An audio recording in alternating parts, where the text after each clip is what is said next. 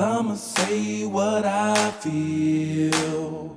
And I promise to keep it real. Welcome to the Red Room.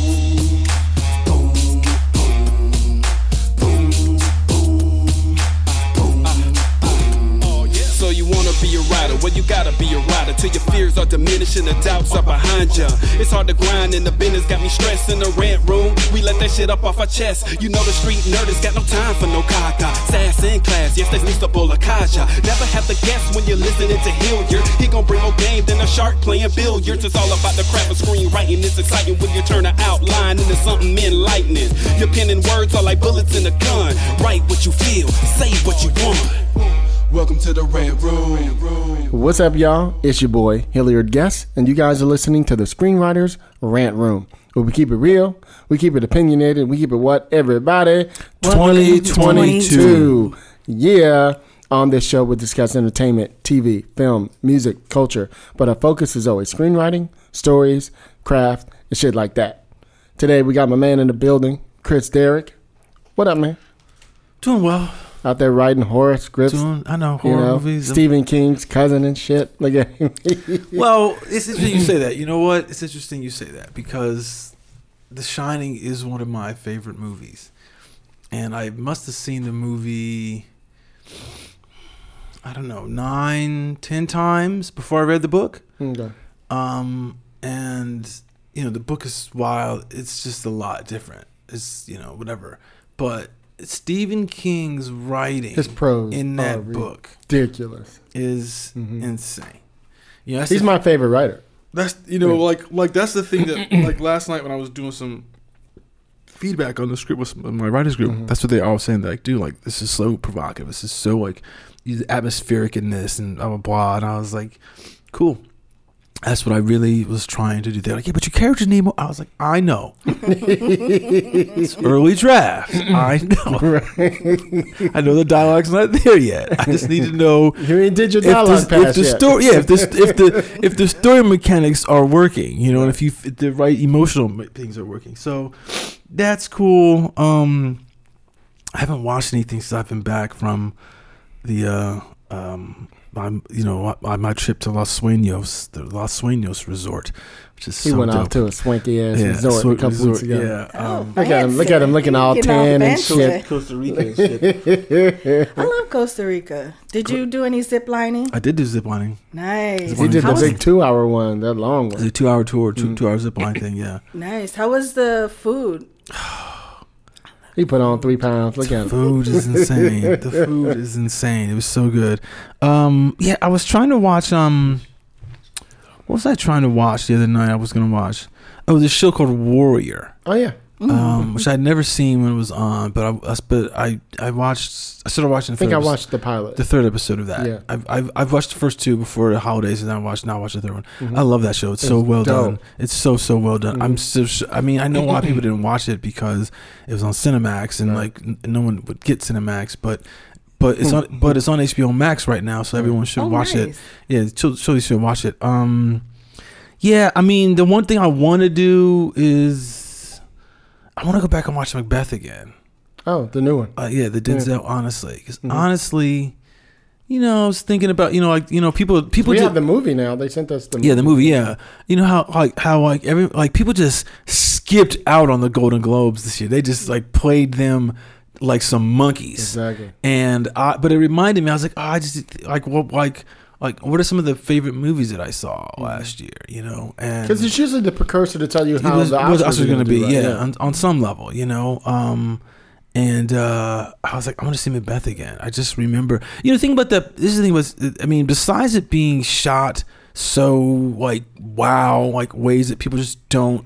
I'm make- telling y'all, just watch the move- trailer. Yeah, It is gorgeous. just like it's it's shot you know it's a it's it's it's a throwback type of shooting it feels like a movie from like maybe the 60s like an Mhm. art house film from europe Mhm. but it's but the cool thing about it is is um but it's it's just some of the angles and shots are just like why do people do this anymore today but I'm I'm I'm listening to it and I know the play. I've, I'm so I love that play so much. It's like it was that that play was my first exposure to Shakespeare, and I was like in fifth grade or something like that. But what I what I always forget when I like go back to hear when I hear that play mm-hmm. because I read it every once in a while, is that so many lines from that play mm-hmm. are filtered into our modern day language. Oh, okay. It's just like you stop and listen. You go, oh, that's the line we say now. That's the line we say now. That's the line that we say now. That's the, it's just and us. It's very. Um, I mean, there's a lot of stuff like that in Shakespeare per se, but I think I. But from what I can recollect, that play probably has the most pulled from it. It's such a weird, interesting play.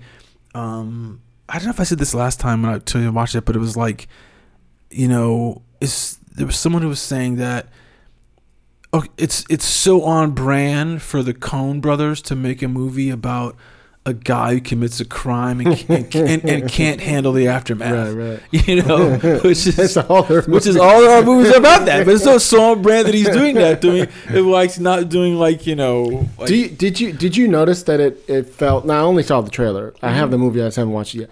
It seems like to me when I looked at, it, I was like, boy, did they did their style change for this, or is it still their style, but they just added some more well, it's, it's, it's, it's different because Yeah. a it's just it's just Joel because Oh, oh, that's right. because because Ethan doesn't want to make movies anymore oh, or supposedly okay. um So Joel's the one who's married to. to Frances McDormand Okay. yeah yeah Okay. um and they got different cinematographer they didn't use Roger Deakins who they probably have used on almost every movie Mm-hmm. um since the 90s because they worked with this guy Barry Sonnenfeld on their early films Mm-hmm. like um, Blood Simple and Raising Arizona, and then and then Barry did um,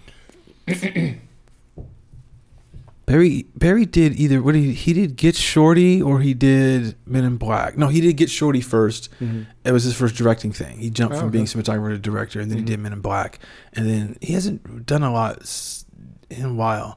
Uh, He's probably old, but, it doesn't, but anyway, um, yeah. So they got this guy who's one of my favorite cinematographers, Bruno Delbonnel, who came to prominence. He sounds like he's dope. Uh, yeah, he, he came to prominence. The first movie I've ever saw him do was Amelie. Oh, love. and I was Amelie. like, oh, this guy, this guy's Talk fucking a sexy movie. Yeah, that guy's fucking amazing. Um, and he's done a, f- a few of that. The guy Jean Paul Jeunet's films after Amelie, a few of those. Um, couple other films with with American with American. He did a movie called The Cat's Meow that Peter Bogdanovich directed, who just recently died. Yep. Um, and he's an interesting filmmaker because he kind of was like, I mean, he's an interesting cinematographer part of the filmmaking team because he was saying something like, I don't choose movies. I could get this wrong, but I remember him saying something like, I don't choose movies because of the story, I- and I don't choose movies for the money. Hmm. I choose movies for what the director wants to say.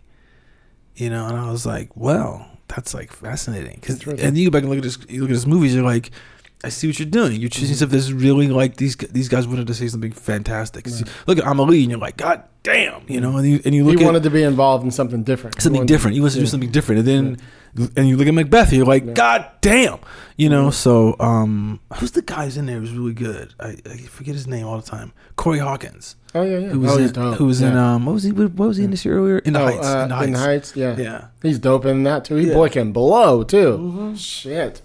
Um, it's funny. Uh, we'll get to in just a quick sec, Keisha. is um, it's a funny thing because people always ask me, "Do I miss acting?" And and for me, it's only when I see a musical. Like when Cor- What's that? Corey's rolling in the Heights, I was like, "Now that that would have been Uh, cool dope, to do." yeah. Or every time I watch Hamilton, I'm like, "Man, if I could play Aaron Burr, dude, I would kill that shit." like that's the only time I miss acting now. And I know you love the new version of West Side Story. Oh, love it, Yeah. love it. Yeah. Awesome. The Awesome. fact, and we, we talked about this uh, a couple weeks ago, the fact that they were able to cast somebody to play Anita on that level, Nice. who, don't get me wrong, my favorite movie of all time. She was right there with um. Why am I forgetting her name? Uh, That's horrible. uh, Rita Moreno. Rita Marina. She was right there with her performance, and moments of even being a little better, just a little, just moments. You know, just the way she played it was just so much more emotional. You know what I mean? Well, see, I, well, I, the thing about it is, is that in the original, you can tell that Rita Moreno when she's when the when it's time for her to do anything, she's like, "I'm gonna steal this motherfucking scene." oh, you know, they're like, just give me one take. I only need one. Ah, yeah, I'm stealing this motherfucking scene. Exactly. And the only thing is, the woman who plays that role in the new film, the role was richer.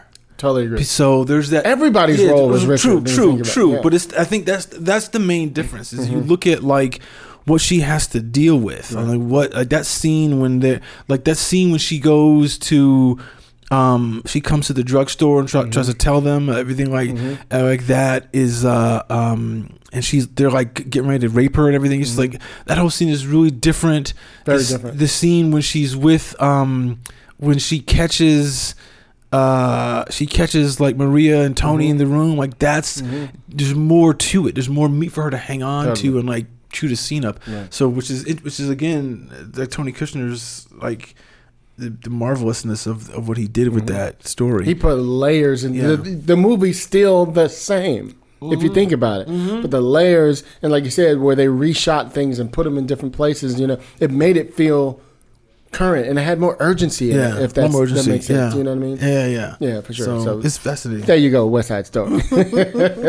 so let's welcome to the show my girl Keisha Cola, writer Hello. herself. What's going on, yo? Not too much. Just trying to keep up with you writers these days. I'm writing my first horror, but mostly uh, horror comedy. I'm actually curious about the what your horror script that you're writing. What what themes do you? what are the themes of your story, or do you have? do I you have always- I have a theme. The theme the theme you know, I had an idea for this. I I started writing it and I was like, how do I get the theme to work? I I mean, mean, this is something you're gonna direct too, right? uh, hopefully. You're playing this. Um and um the theme this is the theme. Like, you know, uh, the theme is do you deserve love if your parents don't love you? That's deep. that's the thing. That makes sense to you? yeah i mean um like I, with that for me i look at it as we give we find love for ourselves and we fall in love with ourselves i mean if you think about it um before we were born we're like having to race other little sperm size or little spermies Right. to live Yeah. and yeah. you have to be the most dominant one. you have to be the most dominant one. So Mm-hmm. it always kills me when people say, "Well, I didn't ask to be here. I didn't ask to be here." No, you didn't ask to be here. You demanded Mm. to be here because you beat out I don't think I ever thought about that before. That's I didn't very either. you interesting. beat That's pretty out interesting. all of those The other one was the millions. is millions. Yeah, millions. Yeah. and you said, "I'm this is my time. Move over, bacon. Move over, bacon. And this is my time." So as far as loving yourself, um No, there's not that. No, no, no. Oh. Do you deserve love if your parents didn't love you? Oh, absolutely. Yeah. Absolutely. But see, okay, but see, the- okay, that's the thing. See, the thing about themes in movies is different than themes in TV shows. I think is that you have like a there's like a main theme, mm-hmm. and the theme is not like greed. Mm-hmm. You know, like like that's you know something thematic, but not the theme. Right. Like the theme is usually like it took me a long time to figure this out, and it wasn't until I was I was reading something that Francis Coppola said. Maybe it was something he said when I was watching uh, his Hearts of Darkness about Apocalypse Now. But he was saying that like the theme, he was like a movie is a question, and you got to answer it by t- by the time you get to the end of the story, Right. and that the question you answer is the theme. You know, so you have to take your what you think is the theme, whether it's greed or whether it's like friendship or whether it's you know or you know or if it's like you know like take for instance, love conquers all, right? Mm-hmm. But the question is, but you got to put it you got to put it in the face of a form of a question: Does love conquer all? Right, because that's the theme of Romeo and Juliet. Does lo- it's does not just love conquers, all, but does it? Because you And it's a tragedy. yeah, it's a tragedy. Yeah. Yeah. You know, because so because you're thinking, oh wow, well it does to a degree because it makes everyone think, oh, the mistakes that the Capulets and the Montagues are having is secondary to this thing. But if you don't phrase your theme in the form of a question, you won't be able to write the movie right. Yeah, and it's and it's got to be layered in. Like a lot of people um, newer newer writers, emerging writers think it's simple as you know, will he survive? That's not That's really. no, that's, that's, not no, saying no, anything. no, no, that's because because it's, it's like this, right? Because here's the thing, right? The thing is, so if you take if you take if you take your theme question, like so for mine, you know, do you deserve love if your parents don't love you? Okay, so what you do when you start your movie in terms of like your characters in, is in the ordinary world, not like it's ordinary, like it's mundane, but it's like that's their state they're living in. She believes the answer is no. Of course. I don't deserve love because my parents didn't love me. Mm-hmm. Through the course of the movie, she's gonna get on the opposite side of that question and be like, "Yes, I do deserve love," you know, because my parents did love me. You know, I just they, they were showing they were they, were- they were loving me in a different way. But that's the but but but so you, you take so to, to to really arc your character, you take them from from the f- like from one side of the theme to the other. Mm-hmm. You know, like from the from the positive side to the negative side, from the negative side to the positive side through the course of the movie. Of course, but that's why they say, you know, that your your your hero should be like they have the need and the want. You know, like they they want to you know become the the the CEO of the company. What they need is the the secretary to marry them and for them to move to the Right. you know some little countries and just you know work on the farm. Right. You know what I mean? It's like that whole thing, but they don't know that. They don't know that. See, like for instance, in the horror movie, it's like what they want is to survive, but they need. But in my thing is, she, but she needs her dad to say "I love you" is Right. what she needs. You know, so that's. I mean, so so I mean, and that that moment when the dad says "I've always loved you," you know, mm-hmm. in the end of my movie, like like in the climax, right when they're battling the the, the, the demon. That's when she. That's the full circle for her. That's when she can defeat the demon mm-hmm. because it's like okay, so what she's been denying, what he's been denying, what they haven't been able to say, is now being said out front, and they both embrace it, and that is like you know because it's the without going too much into it, it's like that's the the heart of what's kind of like what's caused the curse, you know, that they're trying to overwhelm. What has the dad ever sacrificed himself in any way?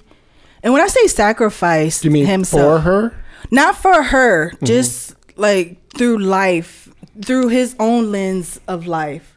Like, did he go through his own Stuff. pain? Yes, yes, to to a degree. yeah, because yeah, because okay, because what you find out is you find out that the dad, when he was like a kid, mm-hmm. his mom almost got raped by this. You take these from Honduras, mm-hmm. and you know his mom almost got raped by. Um, you know, and they're not from the city; they're from out out, out in the, the, the, the outback, the country. By us, by this man who used to live in the village, joined the army, came back thinking he's some peacock. Cause like, I'm gonna take you. Mm-hmm. Doesn't happen. The grandfather castrates that dude. right? Try to rape my daughter. Mm-hmm. Boom. As you do. Right. You know, his mother is like a witch doctor. Mm. Put the curse on them. Oh, okay. So, and the whole family gets killed, but the boy who mm-hmm. escapes, and he escapes to America, and but the, The curse, curse- is following mm. him. You know, and he, and and he and he realizes through the through the years that if I express love to anyone, that's when the curse can, you know, So basically, if he falls in love with somebody, they die, or he no, could die. no, or no, what no. is The, it? the the curse can you know can can will will, will attack whoever he's like ex- Oh, like, wow. like showing show, like like showing that to. Mm-hmm. Right, right. So he's got to not really show love to his daughter, e- even though he kind of wants to. He's Oh, kind of even his own daughter. Yeah, yeah, okay, yeah. so it's not about who you love, like wife or girlfriend. It's Right, about it's, it's about anybody yes, it's you through love. yeah, and his the reason why his wife isn't affected is his wife is she's Jewish she's kind of into the Kabbalah stuff Mm-hmm. so she's kind of protected from that so there's kind of like this, this I'm kind of like mixing I'm kind of like blending different types of like spiritualities different type of like like uh uh mysticism to kind of like create this thing so the Um, rules of your world have to be really set yeah, in that. Yeah, yeah. I mean, well, I is like you know what the scene when the father explains what it is, Mm-hmm. That's the scene took me a long time. I was like, if I can't get this scene to work, then I can't get the movie to work. Yeah. And then I was like, I just kept uh, working on other scenes, trying to get it going. I wanted. to say, you know what? I'm just gonna write that scene. I'm gonna write that confrontation between when the daughter's like, "What the fuck is going on? Why?" Blah blah blah blah blah. And Which is a good exercise to do too. yeah, so I sat down and I must have wrote. I wrote like just wrote as much as I want. Mm-hmm. It's like six pages. I was like, okay, let me just whittle it down, whittle it down, whittle it down. When I got to like three and a half pages, I was like, oh, there's the the, the origin story of the movie, and if that and it worked there on the page, I was like, okay, so now I know what I just got to get here, and it'll work, and it hopefully and it'll explain other stuff, you know. It almost sounds very biblical because, like, if you think of if you think of the sacrifice that Jesus, I mean, not to get all religious, or whatever, right. like Jesus made, he he was basically tortured and he took all well, that pain. Well, well, just- sure. I mean, who, who's the guy? There's there's an Old Testament story that's more about like the uh, is it, I don't know the Old Testament as well. Um, you know, like the Jacob or he, he's supposed to whatever he's, he's supposed to kill his son and he's Yeah. about to cut his knife and God says, okay, you chill. I just want to see what you're gonna do. Kind of, Yeah, yeah. you know, I, He was I mean, testing him. testing him. Yeah, it's that. I mean, uh, you know, and the thing is, look, uh, uh, my only thing is, is that I didn't want to write a horror film that was based in the in that had the the Under- Judeo-Christian kind of thing to it. And I didn't want to have the typical horror kind of things we get, like you know the the, the zombie, the werewolf, the vampire, the Antichrist. I don't do any of that because I was like, eh, because I was like, you know what, people have done that shit and done it really How fucking well. I gotta be. I, I mean, like, like I gotta leap so high. Mm-hmm. I'm trying to make this as like a million dollar movie. Like, how do I do that? And you gotta like. It's usually when people do when people do those things they're tread worn like that. They really got to dive deep, which might mean you got to be able to spend some money. You know, I was like, wow, but you know, it'd be cool. Like, I haven't seen a, a horror that's like Aztec horror, like something like that. Mm-hmm. So that's kind of where I kind of like based it on, because the creature that comes, the demon that comes after them, there's a there's an Aztec creature that that kind of does exactly what I wanted it to do. I was like, oh, look at that. Mm-hmm. That's what's that's what I'm gonna do. So because I it's it's the only way I can really make it for me exciting because I'm like, oh, because you can't guess what it's gonna be.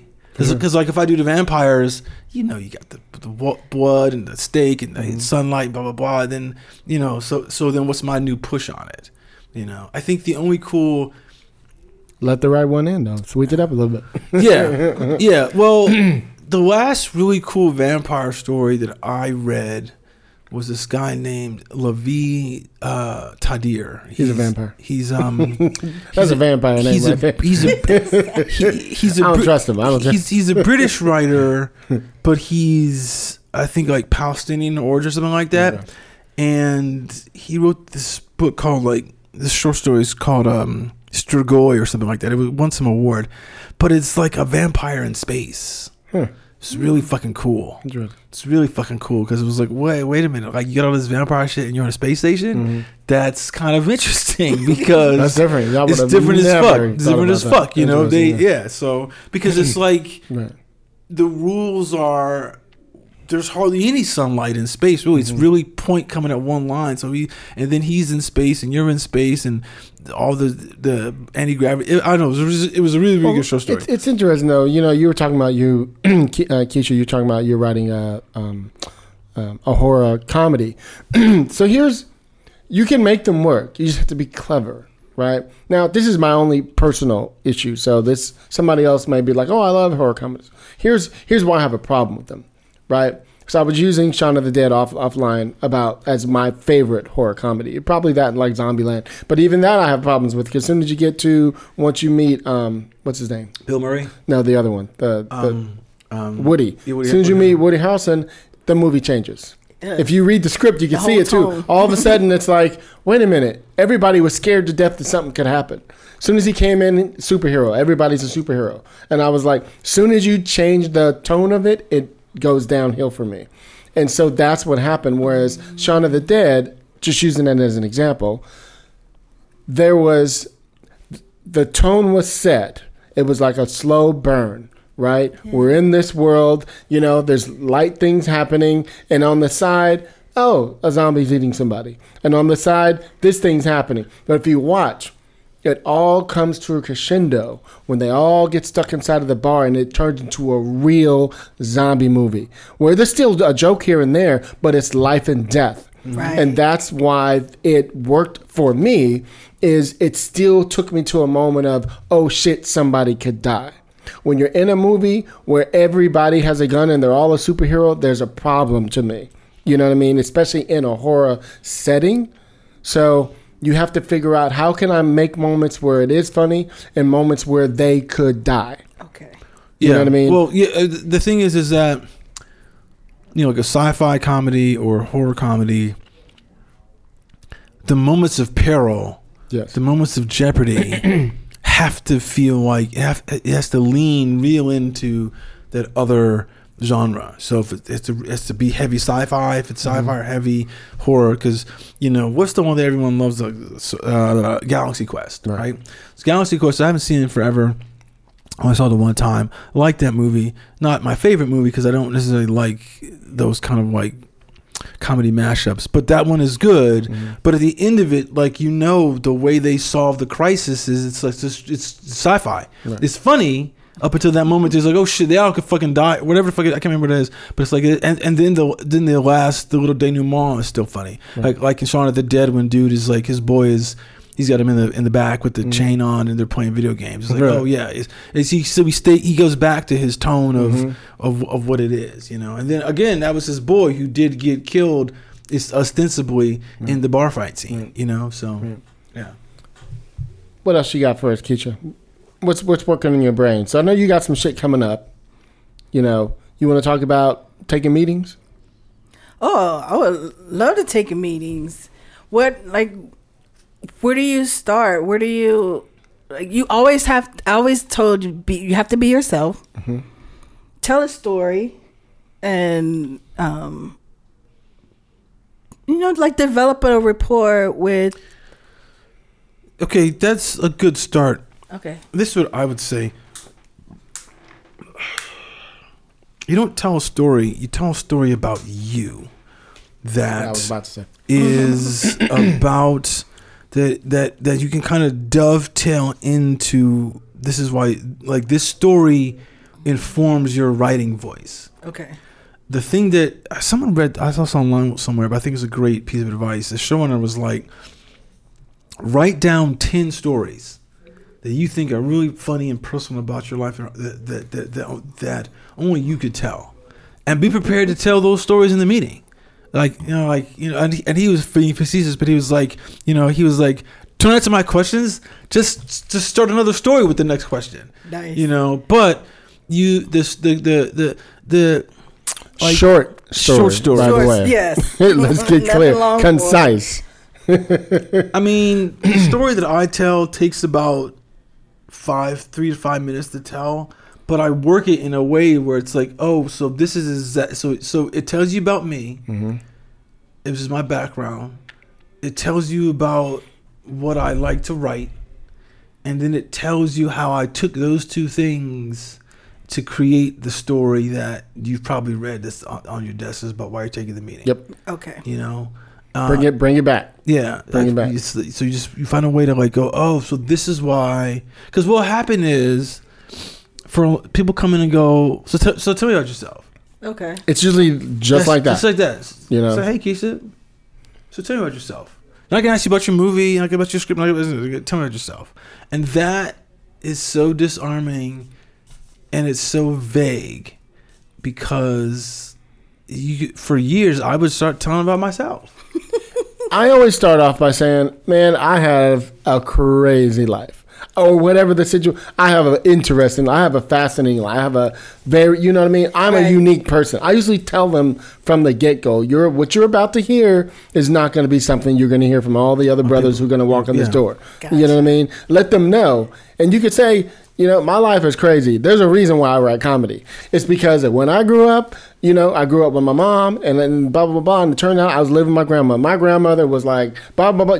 Paint her, paint her. You know, so you can imagine her living, and she was Miss Church and blah blah blah. I don't know how it is, but I turn out I got a potty mouth like a motherfucker. You know what I mean? Talk to them. Yeah, because Right. because the thing is is that That's just based off of what we were talking about earlier. You see what I'm going? Because basically, the trick is this: you're telling every moment you meet someone in the industry, and you say you're a writer, you better be telling me a story. Every instance is telling a story And in terms of like how engaging are you? What language do you use to tell a story? You know, what is your writing voice coming out when you're like when you're talking to someone? Because that's how they're gonna be like, "Ooh, this I want to read something of yours." Okay. because you sound like and you use like well, you know like like whatever it is you find the you find the magic mm. that is like this is my spell and they're like fuck i want to like see more of this magic act Hypnotize me. you know it's not that it's like show me more of the magic act you know like i mean it is It may not it- even it- be their it's- their wheelhouse that they want to hear, Hear. but because of the way You- you, you told them, it. makes them Yes. go, Ooh, "Oh, I I would, wanna I want to read, read that." this. you know what I mean? because the thing is is that who was on here the other day your girl um fuck she was on um warrior nun and uh uh, uh you know she does the black book um Oh, Sheila sheila Wilson. so so sheila and i both were our first jobs were on genre shows so Okay. you know, Me too. yeah, Yeah. his too um, but well, here's a difference though, because I Yeah, think definitely the different. difference is, is is that we didn't use genre samples to get on those shows Okay. you know, we like the guy that I met when I met him, I was able to tell a story in a way that he was like him and his partner were like, I want to read something yours now. Mm-hmm. And I, I mean, and these are big people Right. who've made a billion dollars with their movies. It's like I'm gonna read something with you. And then I was like, well, what, what do you mean? Because I didn't have that kind of reaction because I was working on trying to revise. I was telling it, and when he was like, I, he was like, I want to. I was like, he was like, call my people today. When as soon as we got the Zoom, get my information, and then send me the script today. And I was like, today, Yeah, you got to be ready. today. And I was like, well, the script. I know. I was like, I know the script's ready, so I'm gonna do that. And then Mm-hmm. six weeks later, here's the job offer. So, um, that's that's maybe eight weeks later, but whatever. So l- let's talk about a couple elements. You know, so so he's right. So you get the call. It's usually like short talk. Hey, how was your day today? You know, blah blah blah. You know, what, part of the city do you live in? Like, depending on who it is, it could be short talk, or if they like, we only have 15 minutes to talk, they're gonna get right in. Hey, glad to meet you. You made it to the first round. Here we go. Tell us a little bit about. They're just gonna jump right. Tell Okay. and you just go, oh, I'm so glad to be here, blah, blah, blah, blah, and just go in and tell them your story. Like I said, a nice little two minute, concise, three minute, whatever it is. Here's who I am, right? Where I'm from, you know, the things that interest me, a little bit about my background, and why I write the type of things I write. So don't just say I'm, I'm, I like, just for example, don't say I'm a comedy writer, like I'm a comedy writer who writes strong females who do blah, blah, blah, blah, blah. You know, whatever the thing is, surrounded around, you know, humor because damn it, we need to laugh. Whatever the thing, you know what I mean? Whatever, just, just, just make sure that they are clear on the type of writer you are and and like like Chris was saying, based on where you're from, should not Should- catapult, but should it should It should- push it should that inform- forward, inform. inform. It should inform who you are today. Like when I d- when I have meetings, I talk about and I you know I've talked about this many times in the show. You know, growing up in the hood and you know being the young weird, weird little punk rock dude, and everybody called me the Black Pee Wee Herman in my neighborhood. You know, like all that stuff. But I said all that made me be the outsider. It all made me be the underdog. So to this day, I write underdog stories in the murder, death, kill world. You know what I mean? And I use it in that way. So I say to this day, it doesn't matter if it's horror, if it's if it's drama, if it's a historical. It all is about an underdog. Okay. You know what I mean? Whatever your thing is, but you can tie it back, like Chris said, right to you. Like why comedy? Yeah, you have to you have to do that because two things about well two uh, I'm gonna say two things, but I'll get back well, one thing about that because you can't. I mean, it's that, look, it's different in a movie because the people are never around you. They're only around you maybe for like the notes calls Right. and the initial meeting and then the notes calls, and then so it's maybe an a- so so maybe if you get a movie job, you might you might interact with those people like maybe a total of eight hours for the whole time in the script, you know, uh, with them because this is say you know a couple hours each time, like Mhm. not even a, nu- like it's maybe, it's maybe ninety minutes. You get the job, then uh, It's probably a lot more phone calls. Phone and call, not even, lot but, but the interactions are, are Right. shorter. It's gonna be Yeah. shorter. It's gonna be it's gonna be like eight hours, ten hours, fifteen hours, maybe like twenty hours, maybe maximum, right? So potentially you could hide a lot about yourself when you're doing on a movie, and you're just gonna like present a certain thing that did you know they wanted that they're interested in. On a TV thing, you can't hide no shit because you're there eight hours that first day, you know. So it's so so if you try to go in there with a facade or not being you or whatever it is, that's gonna get stripped off so fast, or it's, Yeah, I or it's gonna get exhausting. Trying to hide. No, Well, I mean, like there was a story that was going around Twitter, um, last summer, where somebody was there was some there was some military show Oh, I remember. Yeah. there's some military show on there and they and and then they brought on another there was a veteran on the show and then they brought on another veteran and the second veteran was listening to the first veteran Oh. and was like you don't know Pashtun you weren't in Afghanistan just, just all the, so this woman had But they gotten past everybody and made it to the show. so to the show. Yeah. eh, But the thing, but the thing is, she, but I, but is she lied? She did the Yeah, fraud thing, everything like that. She did all, she did all kind of thing and got called on the, it. But the, the thing that about that to me, that's not the most shocking thing because people lie to get jobs all the Oh. time. What's shocking to me is the level of energy she has to put forth every day to keep Correct. those lies alive. Yes. Like that's a lot of That's energy a lot because there's you know there's that great book from William Goldman called um which lie did I tell? and it's like you have to actually be think you gotta like be worrying about that Right. if you're that person all the time, or if you try to present something fake, because like, oh, you know, I, I so because then it's like because if you if you if you just if you just yourself, you don't tell any stories or exaggerate, and you just boom, this is me. Then you could come into the room and just be relaxed and not Here's- worry about anything. you- Some people have made it an art form. Um, what's Yeah. the movie with uh, Tom Hanks? He was chasing down Catch Me If You Can. Oh, right, right. Yeah. Leonardo DiCaprio. Oh yeah. Yes. Well, well, that's but that's why they made the movie because it was like that kid. It was like that's a real life story, but it's like that. But the energy he and he gets caught because you can't maintain it for so long. Um. So so I so. was gonna, I was gonna say something. I'm sorry. I apologize. No, no, that's it, I was gonna that's say this. So, I always tell people this. this you were talking about film and TV. They are a little bit different in your interviews sometimes. But here's the thing that I've learned, specifically in TV. This is something I tell writers all the time. If you plan to write television, and you are not comfortable with yourself, like Chris said, to be able to go into a room, go into a meeting, and not hide anything. Yeah. Like for example, you might be on a show where for, I had been in meetings and the and the showrunner was like, "Yeah, you know, um, you know, uh, I'm just coming up on my you know 14th anniversary of sobriety." Literally, a freaking showrunner said that to me. Yeah, shit just comes out. Right? just- So you need to be able to say if you're in that wheelhouse. Oh, that's that's really cool, dude. I just came up on my seventh year. Whatever your thing is, Right. Right. That's what I'm trying to say. Hold on, let me finish. Be at a place where you're comfortable. And so here's what I learned how to do, Chris. I say this just as an example. You know, I throw it away. You know, born in Detroit, raised in hood outside of San Francisco, youngest of five, military brat. I'm throwing him. You know, black gay dude from the hood. I throw him away. Right?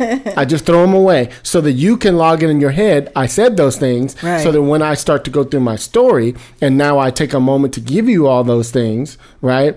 Now, what I've done is got it inside of your head and threw it right away. So I'm not, you know, I can talk about anything. Right. Because I've given you my truth, right? And I'm not hiding, oh, I don't want to tell him I'm from the hood. Oh, I don't want to tell him I, you know, went to prison, whatever your thing is. No, Right. motherfucker, tell him. Because, Yes. See, because like there, there was one time in the on my, the show was on the, the room. We something we're talking about something, and I was like something happened, and and, and I was like, "Who's done cocaine?"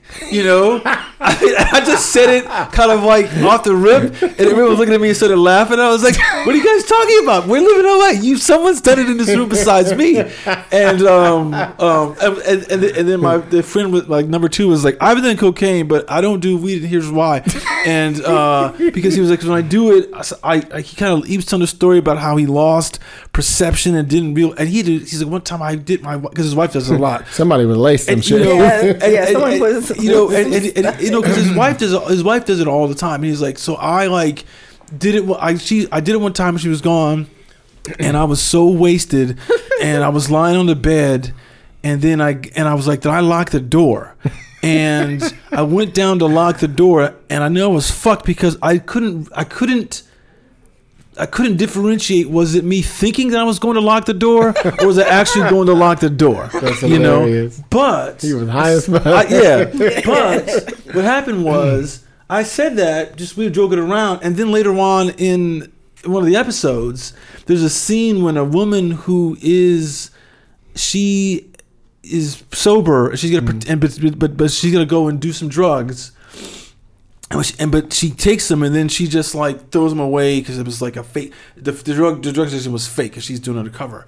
And I said to them, I said, no, no, no, no. She just can't throw it away because if you've done drugs or whatever it is, mm-hmm. if it's in your hand, you're gonna look at it and like. be like- Contemplate, just yeah. like you gotta contemplate. You just gotta be a beat before she throws it away because it's just if it's like if, if it's Yeah. living in her head again. Right. You know? Yes. And they were like, "Oh yeah, it's a good point. It's a good point. It's a good point." Mm-hmm. So because it's like.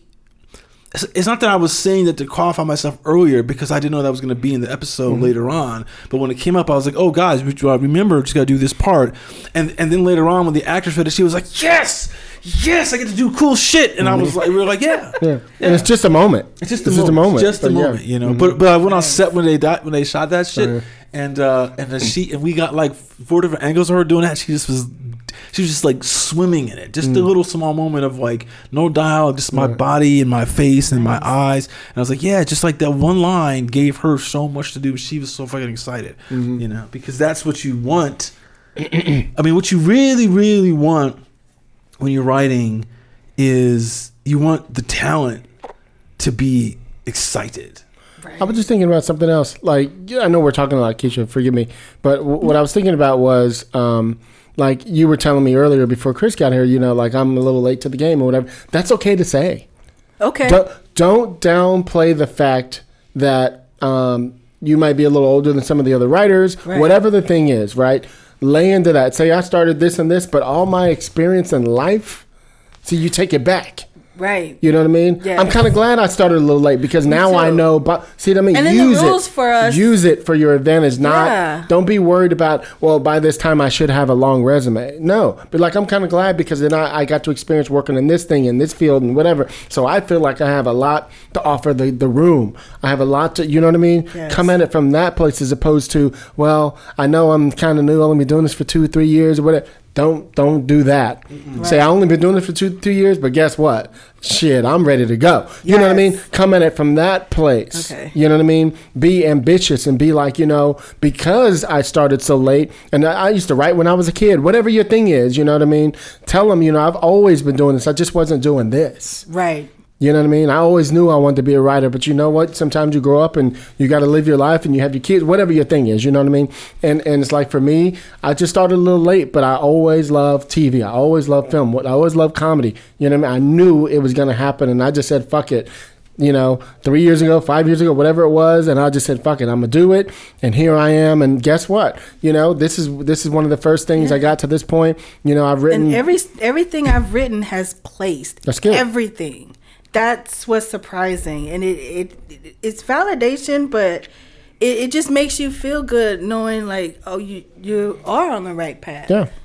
And it's almost like before, like some of the jobs that I've had, I, I've probably been fired from every job. Not that I'm because I, i'm creative. Right. I have an active imagination. Mm-hmm. I belong on a playground that you know allows me to be that creative beast that I want to be. Mm-hmm. Whereas you can't be in corporate mm-hmm. being a creative beast. You're gonna always wind up in the principal's office. So once I was on that path, it's almost like the doors just kept opening.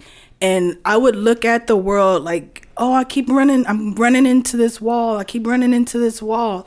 And it wasn't a wall, it was basically like a whiteboard waiting for me to paint it. And my world. That's wasn't meant to to That's a good story yeah to tell. my world what it wasn't meant to break through this wall we we elevate like Mm-hmm. anything we you know coming up the stairs you're elevating Mm-hmm. yourself if you have to go to the penthouse you're elevating and that's what we want as writers we want to elevate ourselves so instead of looking at a wall i was like it's time for you to get on the elevator and elevate yourself Hmm. so I like that. That's cute. Remember That's that good. story. I like That's good. that. I mean, I mean, it's weird you know, it's a weird thing where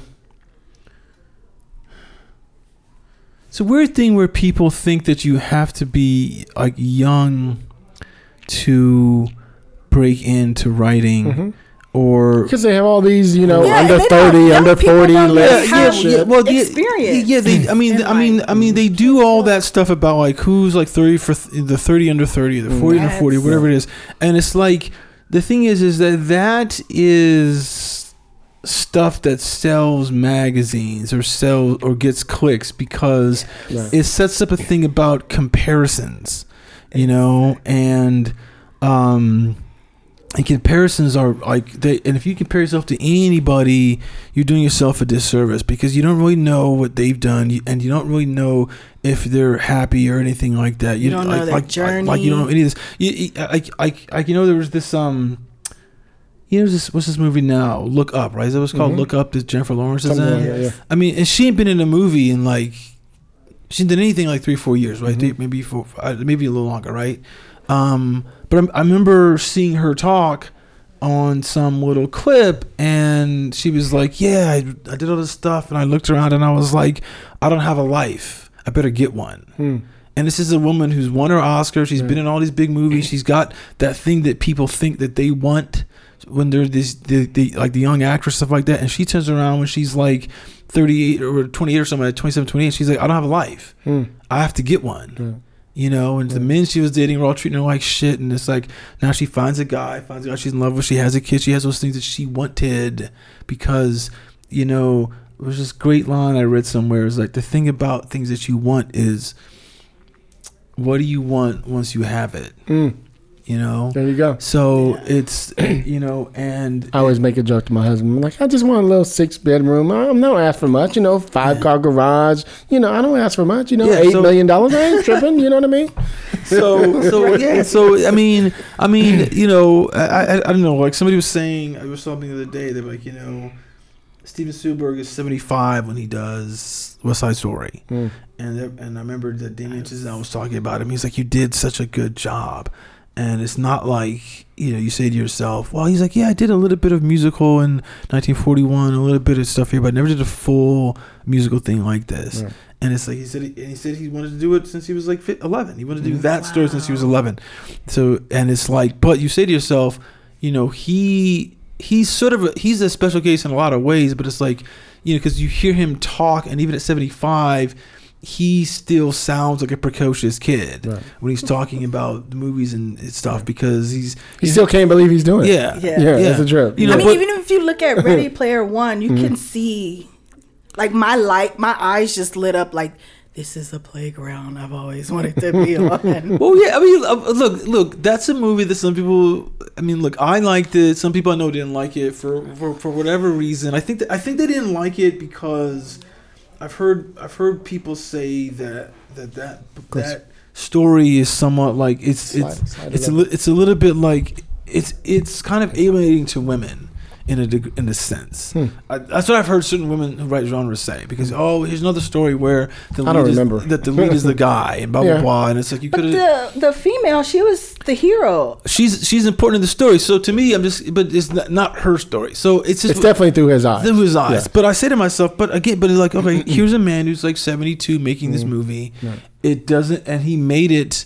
And, and and and while he was doing post in that movie, he makes the movie the post. So you're like, where's this man's energy come from? Right. You know, there's excitement for wanting to do this. This is a movie that's kind of like like like Steven Spielberg is the perfect first person to do Ready Player One because it's like I set the wick for mm. all this stuff to explode in the 80s that then became what this movie's about you know? Mm. All the video games all that kind of stuff is, is kind of based off of like he kind of like he hijacked pop culture mm. throughout the 80s and like oh and and and so now it, it almost seems like a weird kind of nostalgia bomb for him to a degree to do. But i feel like you know because i, I know he i know he said he they offered him harry potter and he turned it down because he was like what can i bring to this you know like it's Really? because he feels like he felt like I've done this. It's too it's too it's too Ah. it's too pat for me to do Okay. this story. I've done this with either the Goonies or Mhm. Poltergeist or whatever it is. I've done this, and so that's why I didn't do it. Um, but okay, that's that's an interesting thing you just. Sorry to interrupt you, Chris. That's an interesting thing you just said, Chris, because You know, we talk a lot about, you know, as you know, my producing partner is a big casting director. so we're always talking about like how we're going to attach this person to this project or whatever. And my eyes, I'm like, ooh, this person would be perfect. And she'd be like, they're not going to do it. And I'd be like, why? And she'd like, they just did it on this thing. And I'm like, oh yeah, I forgot about it. But that's what made me think they could do it. She's like, would you want to do it again? I'm like, no. She's like, there you go, right? So it's like a lot of little things that makes you think about that. You go, oh, that person would be perfect because I saw them play a bad guy in that thing. They'd be the great Michael Rooker would be perfect again in this. He's like, he's tired of doing that. He wants to show he could be a good guy in something sometime, you know, whatever it is. So it's like, I mean, I mean, yeah, I mean, unless you throw them a lot of money, but I mean, Oh, it's, yeah. it's, it's, but you're right. It's like, like artists, if you're really about your business, you don't, you find, you find yourself repeating yourself constantly, Right. but part of your true push is, I need to be unconsciously like repeating myself. So you just can't opt to go choose. I just did this. Let me do the same thing, just like it. I mean, it's a little different with certain filmmakers doing uh, sequels. I mean, look, like Spielberg did the he did the Raiders and the, the three sequels. He's not doing the fourth one. He's like, I don't need to do that now. But I feel like I feel the I feel he's again a special case. It's like you know he didn't want to do the sequel to Jaws, and they made it, and he was really upset. So he was like, God, this kind of fucked up my legacy. And it wasn't as great. It wasn't nearly as good. Yeah. Mm-hmm. And he was like, I should have done this. But he was doing like Close Encounters of ET or something like that. So whatever. He's like, I just, I'm not going to do it. You know, so that's why he stayed on and did the. So he's like, when the Raiders sequels come, I'm doing it. When the Jurassic Park sequels come, Mm-hmm. I know he did the sec, the first sequel. I don't know if he did it anymore, but but but it's like, but he's trying to like again protect what he originally did, so there's no bad follow up. Mm-hmm. So that's a little different, but What did they do? Three or four of those jobs? what?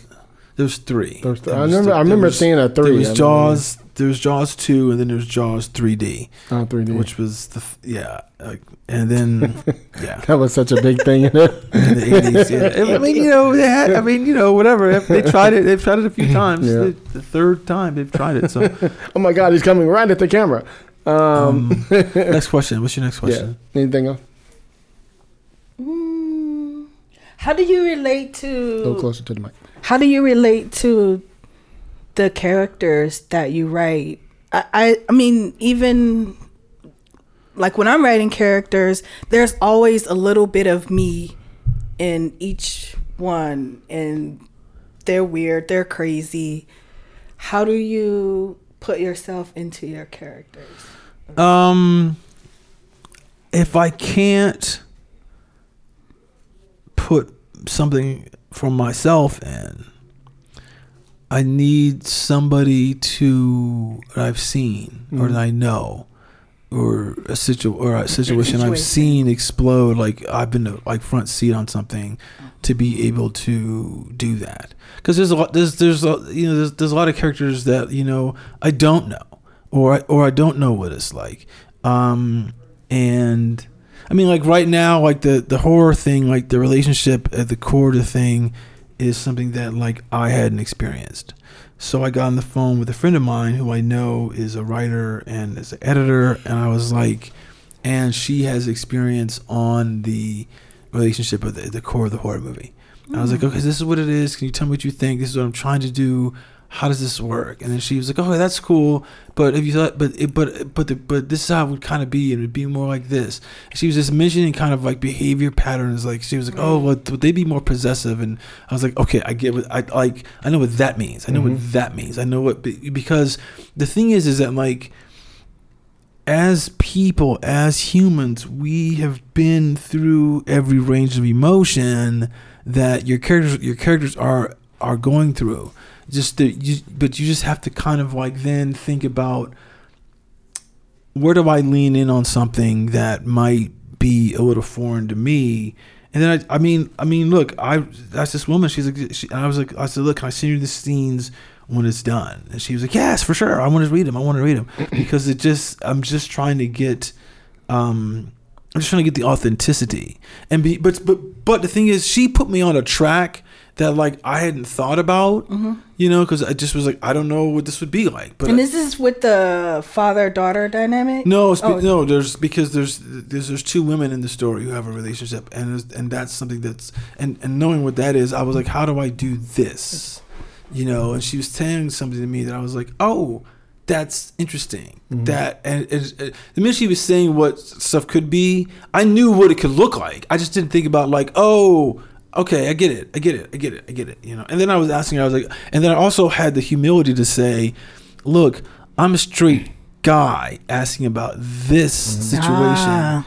how does it like what's the lens that i'm looking for that's on this that i need to avoid so it doesn't feel like a guy looking at it you know she's like well it might be like this or think about it like this and i was like oh that's interesting oh that's that's cool. an, I think that's super important to do. Like, um, because being in the position I am at, at the Writers Guild, and you know, I'm the former, you know, um, co-chair of the LGBT committee as well. so I'll get calls about you know queer stuff, and and showrunners will be like, "Hey, I just have a question about this thing," and I'll be like, "So here's the deal." so what's the movie that just came out? power, oh. power of the dog Power of the Dog. So Chris and I were talking about this. This is the Netflix movie. Was a Cumberbatch, Benjamin Cumberbatch. yeah yeah ben, uh, Uh, he's a, benedict cumberbatch Benedict, Benedict, sorry. Amazing, amazing um, acting in the film, but there is supposed to be an element of the story where is Benjamin and this other character, you know, are they in love with each other? There's something right is going on in the story, and it happens at the very end of the movie, and it's never shown, of course.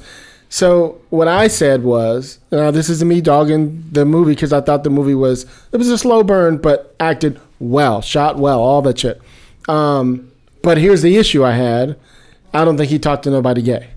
you know what I mean? Whereas Brokeback Mountain, which is you know based on something, so they had some something to refer to. At least they took the time to go. Here's what could have happened, right? Let's imagine in this world. And the problem I had was, we talked about this. The Benjamin, the the the what's it? What the what the dog? I can't remember what the power of the dog Power of the Dog took place even earlier, when there was a lot more yeah it's it's like in the 1800s yeah, it's something like that, yeah. 1800s, like a lot more area of nobody around where things could have happened. Whereas Brokeback was was like the 50s, or 60s, 50s, or something, 60s, whatever, yeah. where things could have been, you know, they had a lot more risk, but yet they still took the chance, right? Now, I believe somebody straight wrote that too, but still they took the time, right? Probably based off, you know, the IP that they had, but still they took the time to at least delve into here's what the moment would look like. So where I'm going with this is I always tell writers this. Get out of your head about what do you think um, a gay character would do or a female character would do and be like, well, what would I do, right? And then put yourself in that position, right? Because it's the same. Yeah, Yeah. that's the that, that- That's the difference. Look, the, the, like the, the thing is, is that this. You know, I was talking with this girl.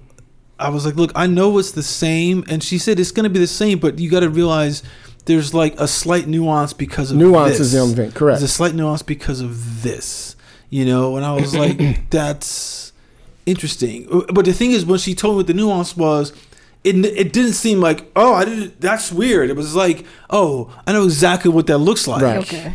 I just, but now that you give me license to kind of explore that direction, then I'm like, I, and, and it was, she kind of predicated as to why it would look like this, mm-hmm. why would it be some so this kind of behavior, and it was just some other things about it that like that like I hadn't necessarily experienced. here- here's an example of nuance that fell flat for me in Brokeback.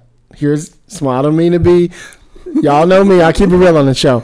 So there's a moment where Heath and um, Jake. Uh, Jake are, you know, they're they're totally making out in that tent. They're about to get to the thing, and I I think is it Heath who's about to do him, whoever it was. Somebody puts spit in their mouth and sticks it in, mm-hmm. and I'm going. It would never work like that. it would never work. The first time, it would mm-hmm. never work Yeah. like that. You know what I mean? It should have been. I'm not gonna say what it could have been, but it wouldn't have been like that that easy Yeah. the first time. I'm Yeah. sorry. And so I was like, eh, what straight dude wrote that? you know what I mean? That that's that's when you know they missed a little bit of nuance. But but to me, and I've talked to other gay guys, but it wasn't about that. It was about the fact that they completed the whole moment. So I was like, okay, I'll let that slide. But a lot of straight people are walking around thinking, oh, it's that easy. It, bitch, it ain't that easy. It's not. So when it comes to your characters, really think about the nuance. And yes, just like Chris does, I usually I usually try to picture who I would want to play the role a lot. Some people don't like to do that. I do personally because and it, and it came from when I was younger when A Color Purple came out, which is one of my favorite movies. Um, and I read the book after. It made it so much easier for me to picture Celie and you know all those the Sofia and all the to picture those characters because now I saw it on the page you know, of how they were because I'd already saw Oprah and, you know, Whoopi and all those characters playing them. And so it made it easier for me. So now when I write, it's easier for me to put some what even though it might be a, an actor I never get, but it helps me to picture their voice in there. Right. It makes it easier for me to write. For me, it makes it easier for me to write them if I can imagine it being Michael Rooker or whoever the fuck it is. You know. Yeah, I, I mean, look, I do that on occasion. You know, when I'm writing stuff, I'm like, oh, this would be cool, or if so and so or so and so has done this. I mean, some, sometimes I don't. Sometimes there's someone that I know. I mean, look, sometimes there's an archetype. You know, Sure. it's, Yeah. that, that, that might not be an actor. It might be someone that I've seen or whatever it is, or Personality. um, a or- personality. I, I mean, you know, you ever, you've seen the show The Knick. You ever see the show The Knick, the the the Cinemax show with um, It's a British show, right? Is no Steven Soderbergh did Yeah. it with uh with Clive Owen. Mhm. You should see this show. It's one of the, Okay. So good. It's I one of the. haven't Who's it's a black dude in that? He's uh. Andre Holland. Yeah, yeah, yeah. It's it's it's like one of the best shows in the last ten years, in my opinion. The best show. It's up there in the top five, I, by, by far. Um, but there's a moment in that. What am I talking about? Like, uh, uh, um, Characters. Char- characters, characters. Yeah. Um. There's oh, there's a character in there. His name is Gallinger, and he is like, he is such the white supremacist. It is fucking insane. Wow. But he's done in a way that is like, like he's done in a way that's fascinating because you're like, God damn, there are a lot of white people like this. That's what I think when I watch Succession. There's so many characters. Damn. I'm like, ooh, they're gonna. There's, it's, it's like there. It's like you, I, like in my head, I start cataloging back of white people that of them was like, oh, oh, oh, and and so and so so now going forward, I say to my brothers, I go because we we we we remarked on it. We were like, oh, he's a Gallinger type. Oh my- we say that all the time to people. Right. Go, oh, he's a Gallinger because we know it's like you know, um, it's just a way that and that actor. I actually want that actor to be in, to be in my Mm, tattoo in, in the? Knick, yeah, to be the white, supremacist leader in the Okay. Knick. It's he's a different role. Right. It's still in that wheelhouse of playing the uh, white supremacist asshole, but it's so different that he might be interested in doing Might it. be. But I was like, oh, I want. If you offer it to yeah, him, like, I mean, dude, do you want to do this role? Because it'll be dope for you. Yeah, yeah, you've played an asshole before, but that's why I know you can go where this needs to go. Um, Is it's- it like Christoph Waltz and um, no? Inglorious Bastard? No, Okay. no, because he's not a white supremacist in that. He's just uh, he's, He's a Nazi, He's an opportunist. And in oh, Glorious Bastards. No, he's just a Nazi in that. He's just a Nazi. Yeah. No, no, the guy I can't I can't remember his name. The character's name is Gallinger. He's so fucking good in the Knick. It's just remarkable. Um, he's Right. so good. He's so fucking good. Let's look him up real quick. 'Cause I don't remember his name, but I should because I put him in my deck because I want him so bad. He's. I just was like, where, where? I, oh, and the thing is, when I was writing the role, I, I, I was saying he's who I want. He's who I would want to do this, to, just because it helped me. It, it's just just helped me kind of like um But sometimes it helps you with their inflections and like Yeah. all that stuff. You know what I mean? This guy's name is uh Oh, his name is uh his name is Eric Johnson. Let me see a photo.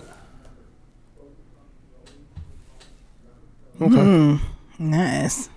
Yeah, Eric Johnson. He Can't take he, you nowhere, girl. He is he is a genius in that show. Hmm. He is so good it'll make you go, God damn. God damn. I hope he's not like that in real life. but uh yeah, he's really good. He's really, really good. Um, What else you got?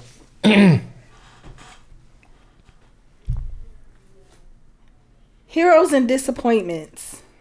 Heroes and disappointments. Explain.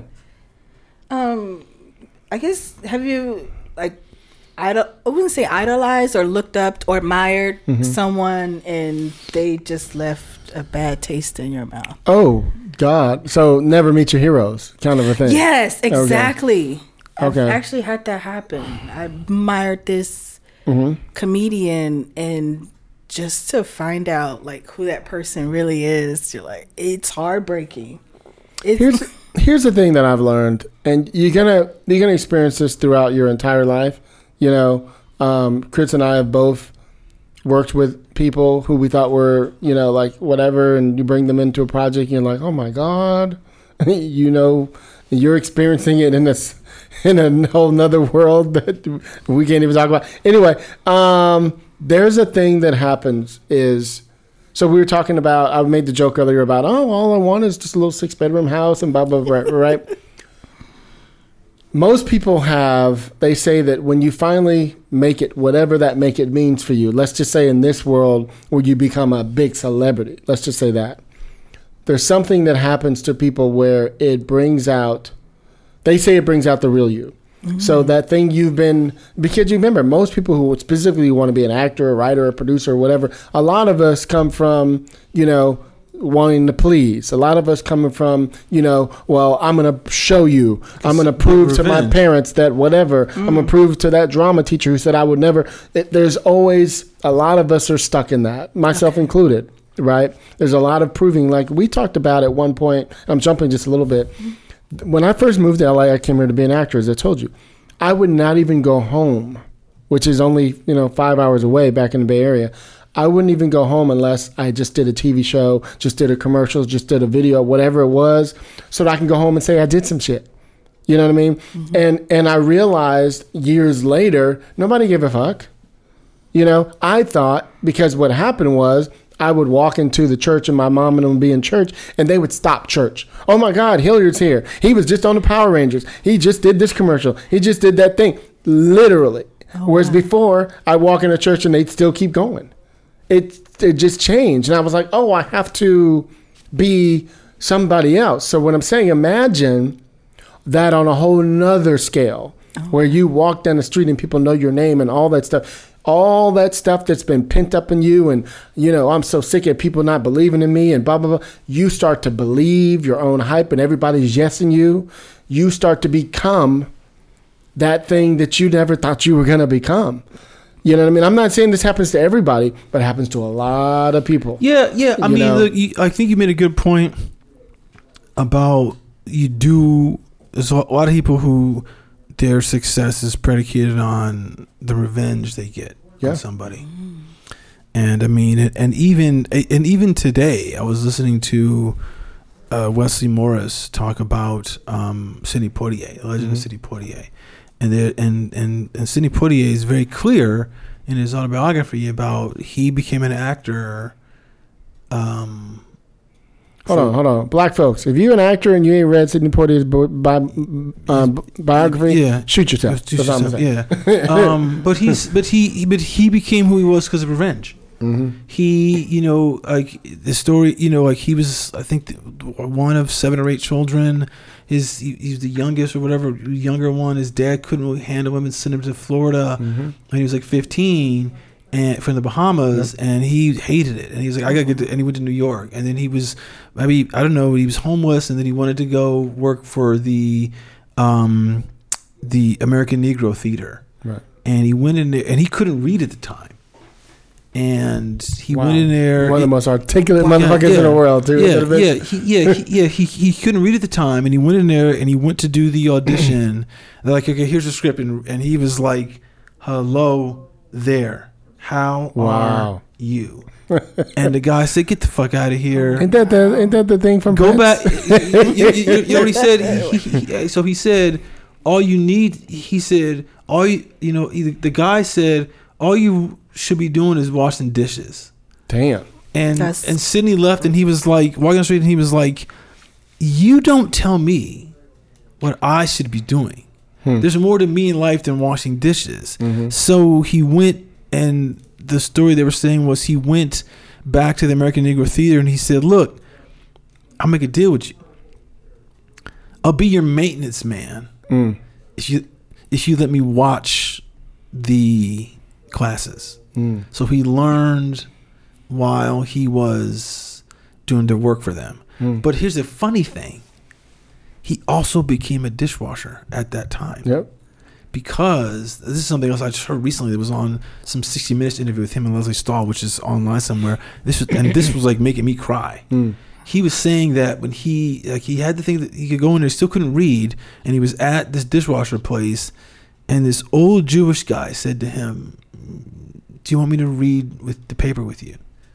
Hmm. And he said for months, every night after they wrapped wrapped up, this Jewish guy would read the paper with him to teach him how to read. Wow.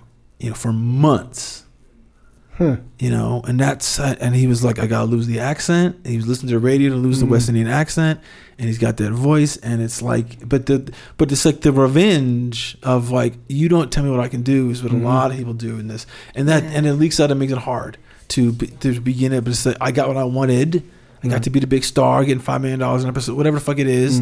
Ah ha ha, fuck you. Blah. People behave that way. I mean, some of the people that I've met who have been my heroes have actually turned out to be great. Oh yeah. I'd know, say the majority of them are great. Great. You know, it just depends on the situation, situation you you meet meet them in. them and, and, and, and, and what and then also what you ask of them. Right. You know, because you can't you can't ask them anything that they're in a position in life where they've reached such a stratosphere that they perhaps have forgotten what it's like to be young and hungry. Correct. and therefore when you ask them something that could mean the world to you it uh, it might seem somewhat like offensive to them like what do you mean? Like you need an agent or you need someone to- like like what- like in their, in their, in their mind that, that doesn't that doesn't happen in like that's 20 years. They don't know what that means anymore you know to have to mm-hmm. struggle to get an agent or struggle to get you read or something like that. Like they don't know that. So and that seems like what do you mean? I just pick up a call and call an agent. So because it's like their world has changed like their point of view has changed to the point that they don't you know and when they meet you they're not thinking i gotta put myself like in your shoes. It's only until maybe they're hanging out with. So it's, a, a lot of it is how you is how you choose to interact with them too and then what you want from them. Like if you don't want anything from them but just to be like you're cool and i want to hang out with you or whatever it is it becomes a different thing you know? But some people uh, some people realize you're hanging out with me because you want something from me you know? And then it's up to you to kind of like disarm them and and not ask for anything. That's why it's also we talk about this with executives, agents, and all these different you know people that we have to go in to speak to, and you can tell like, oh, that person's known for being a bitch, or that person's known for doing whatever. It also depends on the generation Right. that they came up in. And like today, it's going to be very hard to meet people who are assholes because in this climate. Now, you're still going to get people who seep through. It just is what it is We live in a cancel culture. total. But but it- but but you will meet a lot of those people who are like so called the bitch or whatever. Which I've sat across a lot of those people who are supposed to be that. And what I realize is, a lot of times it's because of the way that they came. They came up in a way where the you know they were an assistant and the the the the, the executive they worked for was a total asshole or a bitch back to them or whatever so they had to when they got their chance that that's how they were taught so they kind of did the same thing and treated you that way so that so that it kind of got in, ingrained in, ingrained in your brain to be this way and that this is how the industry works and blah blah blah blah, blah. And it's very it's almost robotic if that makes sense. You know what i mean? And there's not a lot of um um, freedom within that. And um, we were talking about agents and stuff the other day, and it's it's one of the issues that I see a lot is sometimes specifically with agents is they come from that very very corporate world, especially the big top agencies are they're all freaking they're public you know what i mean and and so they're it's a corporate thing it's coming from wall street it's not just like a bunch of creative people answer the Yeah. shareholders yeah. Exactly. So, So, yeah. so they're looking at things a lot differently, where they they don't want to take a risk. They don't want to get on the phone the way they would have ten years ago when we did this thing. Or you know now they're like, well, the corporate says we can't do that because all we do is do this thing. And it's just a lot of weird shit that happened. And I'm jumping a lot, but I'm mm. just trying to help you understand that that if you can find personal things, like there was somebody you met Oh, it was your your your your showrunner on your show, and and instead of and he's done a hell of shit, and and you talked about the soundtrack. Yeah. You know what I mean? Yeah. Find I- that I- other yeah, connection. Yeah, Sorry. I, I found this bit of joke with him. We were sitting around, and, and I, I was, and he, I was, I talking. I said, "Hey, dude, I got to you one thing." And I said, "Seriously," I was like, "I listen to the soundtrack for your show all the time, and you took the license off of Spotify. What's up with that?" And you know, and I said it like that, and then he was like, "Because I I kind of said it seriously, so he kind of like lean in, and then I was joking, and he was like, "Oh, okay." He's like, "Oh, don't worry, man." I mean, it was just like you know, whatever. It was a way to kind of like uh so much that you know I'm a I'm a fan in a way that I'm not just a fan of like the the the easy material of what your previous show was but it's like but what but what your show embodies for me helps me and he, he really liked that you know? I mean uh, this is also something too about meetings that like Hilliard Hilliard says this all the time. It's harder now when you do a Zoom meeting because of what the the angle of view is on a, like on a Zoom screen. Mm-hmm. But if you get to meet people in person, like absorb everything in their office Right. to see if there's one thing that is You like that you can to. relate to. Yes. You know, like oh oh oh oh, because it's like you know like. I know that, that, that my bo- my previous boss's his favorite movie is Back to the Future, right?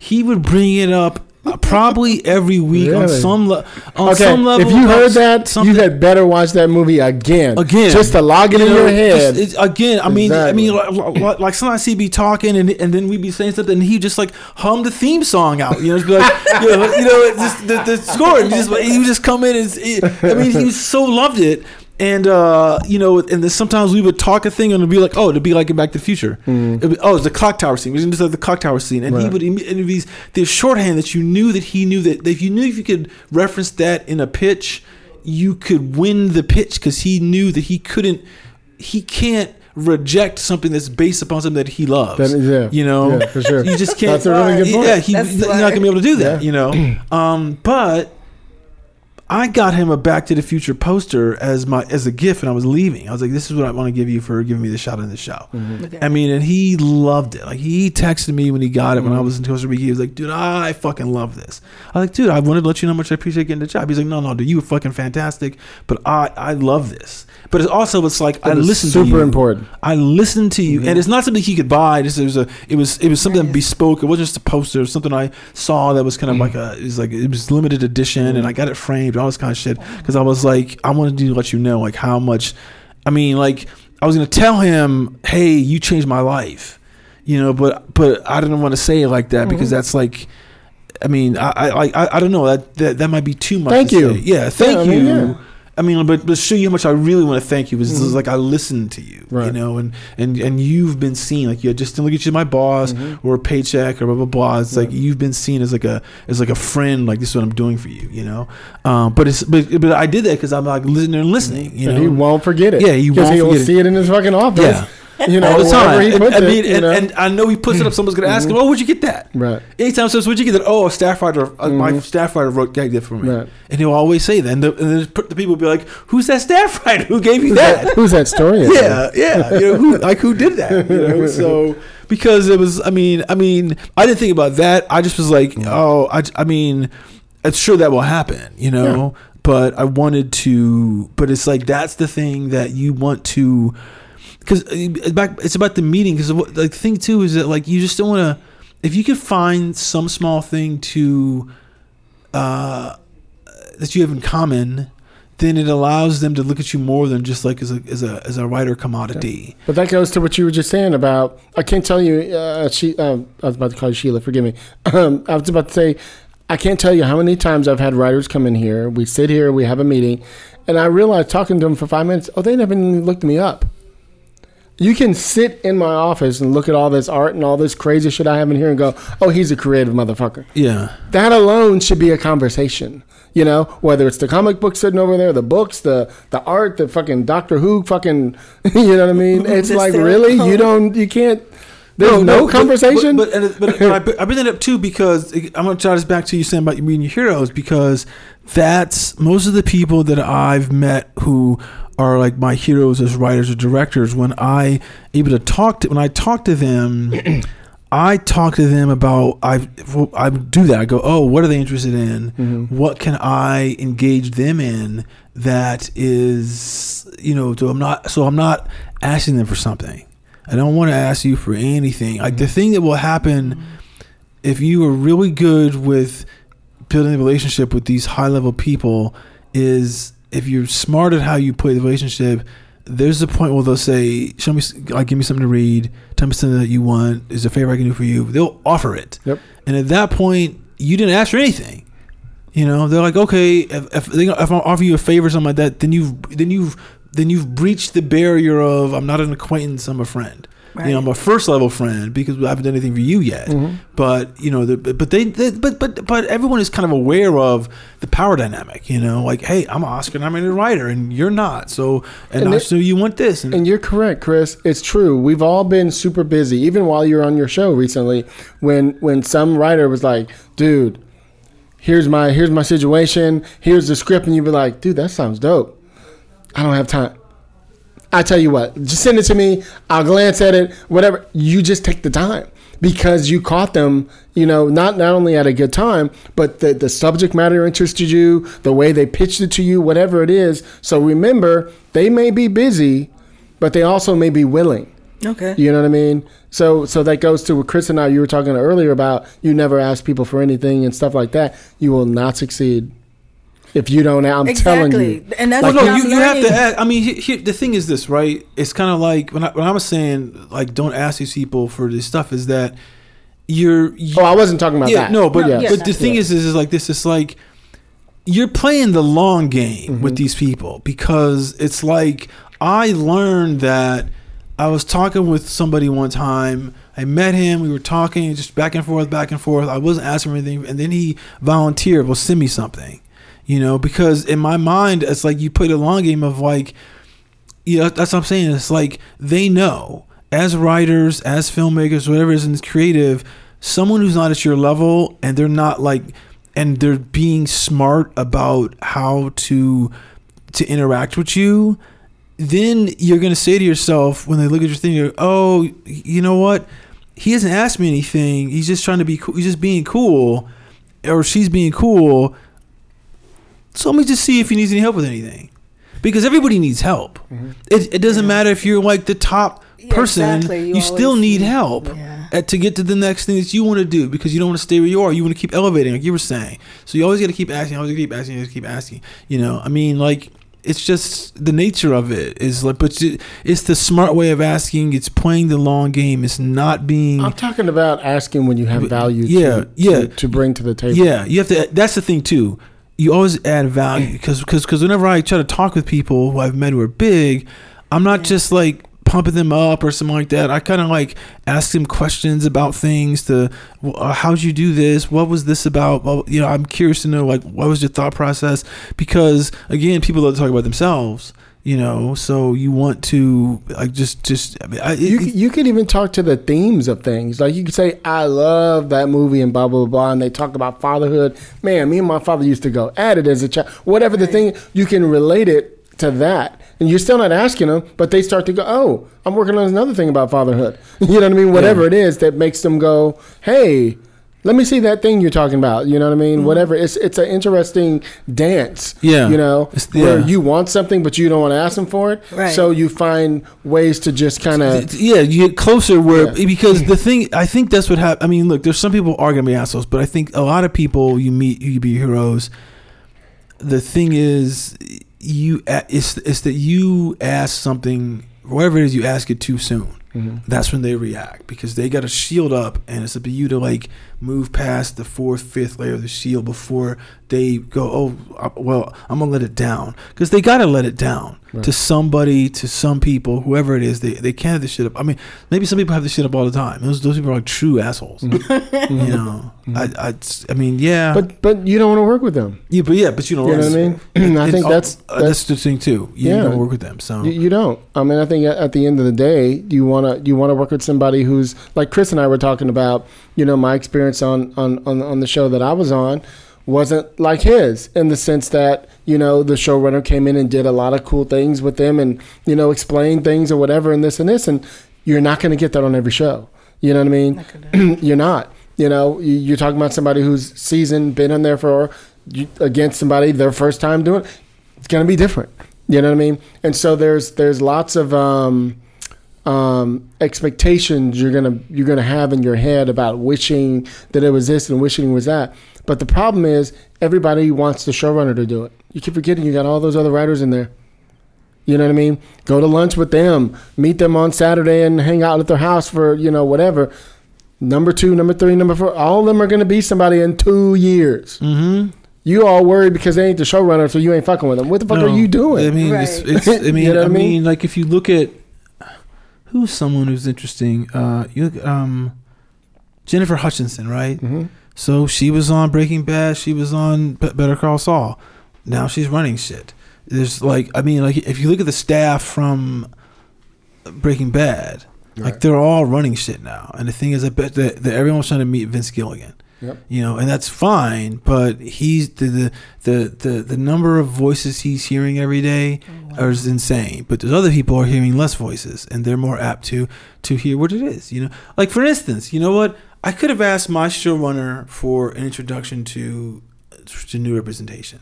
I could have done it at any time, you know. But it's like, you know, how do I get him to, you know, not just ask him what's the right time to do that, then follow up, and then all that kind of, and then find the time to follow up, and then you know, you know what I'm saying? Because you're so busy. But then I didn't have to do that. I just asked the number two, you know. I, well, actually, he heard me complaining about something. He was like, "I'll help you out." You know, because he was there and he and he liked me, and I was like, you know, I mean, I'm not saying Shore didn't like me, but it's like he it's not on his radar when that when No. that what's going on, you know. So, Right. yeah, Does that fall into uh, the category of like networking across when people say don't try to network up, network across? Yeah, to an extent. I mean, I think so. Um, I mean, th- there. First of all, there's nothing wrong with working with trying to network up. The problem is you network up. Most people are busy, Right. so for, to expect them to take time for you is kind of unfair of you. That's the way I look at it. You know what I mean? If you think about it that way, you won't go all your way trying to reach out to Lena Waithe. you know what I mean? She ain't got no time for you. right. You know what I mean? Yeah, yeah, well, You're wasting yeah, your time. Yeah, yeah, I mean, the thing is, it's like it's like they're busy. You might be able to catch them. The thing is, um, how can you? It's not. It's not that just they're busy. It's like how can can you stay on, the top of their mind so that they'll follow through with what you're what you might ask them to do when there's the shit that's throwing at was throwing at them. Just the other day, look, I hit up a, some somebody who's a, who's a good, you know, kind of mentor, advice giving guy. Um, when I was was my showman did. Hit him up, and it was right. It was right in the holidays. I said, "Well, he's probably free now." He's like, "Dude, I'm actually not. I got a pitch that I got to get. I, I have to get ready for uh, at the top of the year, so I'm busy." And I, but he said, "But hit me up in the middle of January, and then we'll see where I am." So I hit him up on this past Wednesday. He was, and you know what he said to me? He said, "Great timing. I just turned in my draft." Nice. you know so i so i'm getting those back in tomorrow the following week on this day let's talk because i, I was you know but it was like hey i need to it's like if i wanted something immediately then I was like, but I did want something immediately. Then I was like, I need some information, Exactly. and it's not gonna, ha- you know. But it didn't happen.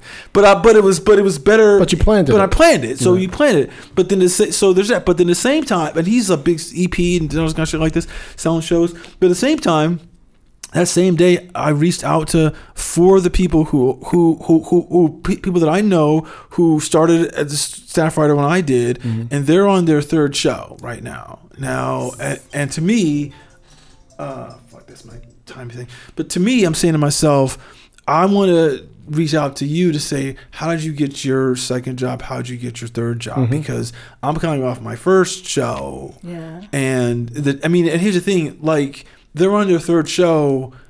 Um, But you were on a show so as for- if you're on three yeah, seasons. Yeah, of- yeah, because you, your hmm. contract's only 20 weeks, right? And my thing lasted 60 weeks for one job. So hmm. it's like the length of three jobs for most people. But I was hmm. like, tell me how to what's the move what's the move? Let me talk with you and see what you did and get your thoughts and and and and, and all three of them had different uh different strategies. And what they did and i was like cool cool cool. I, okay, Yeah, you did take this you did that, this a little little of of that. this i can do this i can do this i can do this. I, I told them all preference i was like hey i got i'm getting new people representation i'm starting this. What's to play with them? Mm-hmm. and they all had different things about what this, this you do your this you do your manager this you do blah, blah. and i was like okay cool. And this and the it's just so the reason why you want to network up is i mean network like like horizontally is they might come across stuff that they Yep. Uh, like for instance somebody might call me say hey chris i want you to be on the show. Boom i want to do it. Boom i'm on the show. Because i said I'm, I'm said to 10 people I'm, I'm available right now. Someone else of those other nine people says hey chris are you available? No i just signed on the job. Oh because I'm, cause I'm looking for someone who's at your level who can do this. Oh i know someone who can do it. Is, is hilliard because you hear there's that you know blah blah blah you know? And if they have if they give you any kind of respect they'll like at least like listen to your suggestion because they because it's everybody kind of needs um uh to be vetted by someone else you And- know? Yeah. and- and to add- someone speak on that. yeah someone speaking to that Yeah, and, and to add to that, exactly what Chris is saying, you might be on a show, and because I remember we were looking for somebody to be a script coordinator. You know what I mean? so those jobs, you know, because you're in the thing. Yeah. So he's right. makes- So why not go to just because you want to be a staff writer? Doesn't mean you can't meet other people who are staff writers. You know what I mean? They still know about another job that they turned down because they took they took that job. you know what I mean? So sometimes people are like, "Oh, dude, I got three offers." on different shows. And I ended up going with this one because I wanted to work with that showrunner. You know what I mean? So I know that they're still staffing over there. So people always forget that. Instead, they're trying to get to the showrunner to get the job. And they forget you can still find out through the grapevine right there with the people you're level with. That's why they say your your your community has to be strong in in in in people knowing what it is you do.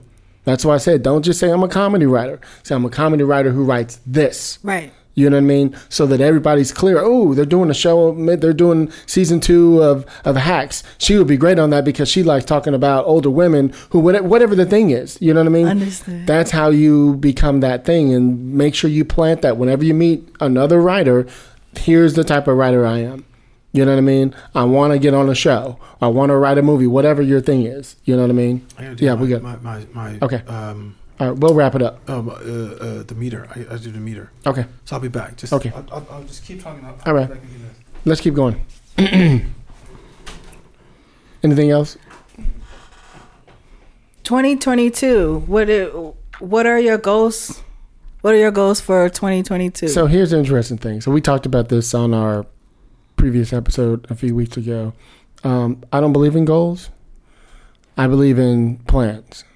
Yes. So here's here's how I look at it. This I've explained this a few times. So you know, a lot of people are like, "Oh, it's the new year. A girl, I'm gonna go on the diet. I'm gonna do this and blah blah blah." And by February, the bitch is back in the McDonald's. Yeah. Right. So that's the problem I have with a goal. To me, a goal is a diet. A plan to me is something you stick with. A plan to me is something that you follow through with and you live. You change it into your lifestyle. Mm. So my biggest plan this year is to do exactly what you're talking about. To go back to the guy who would get on the phone and I have a huge Rolodex and just start going, yo, man, just letting you know I'm available for that thing. You know, I'm done developing shows for these big producers, back ready to get on the show again. That's what I need to do now. Because what happened was a few years ago when I was on my last show, I was back at that stage. The very first person I asked, boom, I was on the show. Right. Right. So I was like, okay, I need to get back to that dude again. And now I have so much more, you know, experience, you know, developing all these shows for all these people. I'm in another place, you know, plus I produce so many things. So it's like now I need to ask, you know. So that's my follow through every single week, at least five of them, which isn't a lot. But you don't want to overhaul all of your calls. Right. You want to spread them out a little bit because they overlap you know, and people know each other. You know, a lot of the, oops, I just hit something. A lot of the groups that we, um, that I'm talking about, like we all, like me and Chris and a bunch of us are like, you know, are different emails with a bunch of different, you know, black writers and stuff like that. So we all kind of know each other. And so there's, you don't want to be overlapping in that. You want to make sure that you take your time and really um, figure out who's going to benefit you, you know, That's the other thing that a lot of writers do is they they go to writers and they go, "Oh, I'm gonna go hang out with that person or meet that person, whatever." And I'm like, "Do they write what you write, or do, or do they would they help you bring some value to something that's Okay. gonna benefit you? You know, make sure that that's really really important for yourself too. You know, does that make sense? Yes. Yes. So that's where my plans are. Um, that's just part of my plans. There's other, you know, personal plans and, you know, things like that. You know, as much as I love this office, um, you know, I want to get a bigger one. You know what I mean? I want a big conference room and, you know, place for an assistant and I want to do like all that. So that's in the, in the, like a two year plan type of thing. You know what I mean? Cause my goal in the next two years, I want to have an overall, you know, plan. Got me saying, go, what about you? Ooh. Just realistic stuff. There's a couple of them. I mean, like any new writer, I I definitely want to be staffed. Um, but Mm-hmm. Like what what something. what shows catch your eye that you feel like, oh, I could really write that. Oh, I love animation. I am that. I'm a huge sci-fi nerd, and I love Mm-hmm. animation. I would have like Star Trek, uh, Lower Decks. I love Star Trek. Okay. Lower Decks. It Mm-hmm. is hilarious, and I love like because they have like this mother daughter dynamic, and also because the the um the main character is animated black, so Mm-hmm. that that was just like a huge thing for me. Any any live action? Live action, wow, oh my god, what kind of goofball! I love. Have you seen uh, Southside on HBO? And I'm familiar. Yeah, I, I think I might have watched like the Hilarious. first few minutes or something. I always try to catch the pilot of almost everything. no, I mean I'm- that, I'm the uh, to same me way. that's I'm our the same job. way. Yeah, exactly. I mean? Because you and I don't just limit myself to comedy. I watch horror, um, miniseries, uh, s- definitely sci-fi, drama. I'm not even a big drama fan, but I will watch it because you learn so much and you can take those things and apply it, especially when you are. Um, switching genres or mashing genres I'm, I'm curious like both you and chris don't like when genre is smashed No, no. Well, or if if it's done it just has horribly. it's it's, it's it's kind of like um like you've heard people say like oh I hate voiceovers and I hate you know flashbacks and stuff. It's in the same theory to me. So like I'm not somebody who hates those things. I just want them done right, right? So what happens is and I've talked about this before. So, for example, so a lot of people don't like flashbacks or voiceovers because of this. Newer writers, the emerging writers, will go, "Oh well, I saw in this movie that they use voiceover throughout." So I'm gonna include that in. So it's like every damn three scenes they got a whole nother. But here's the problem: when you look at a really good movie like Shawshank, Shawshank Redemption or something, just using that as an example, or you know, um, Big Fish, you know what I mean? Those type of movies that use these strong, you know, voiceovers, you will see the narration flows right into the story, and what you see over the voiceover is a visual cue. Whereas a lot of people are just talking.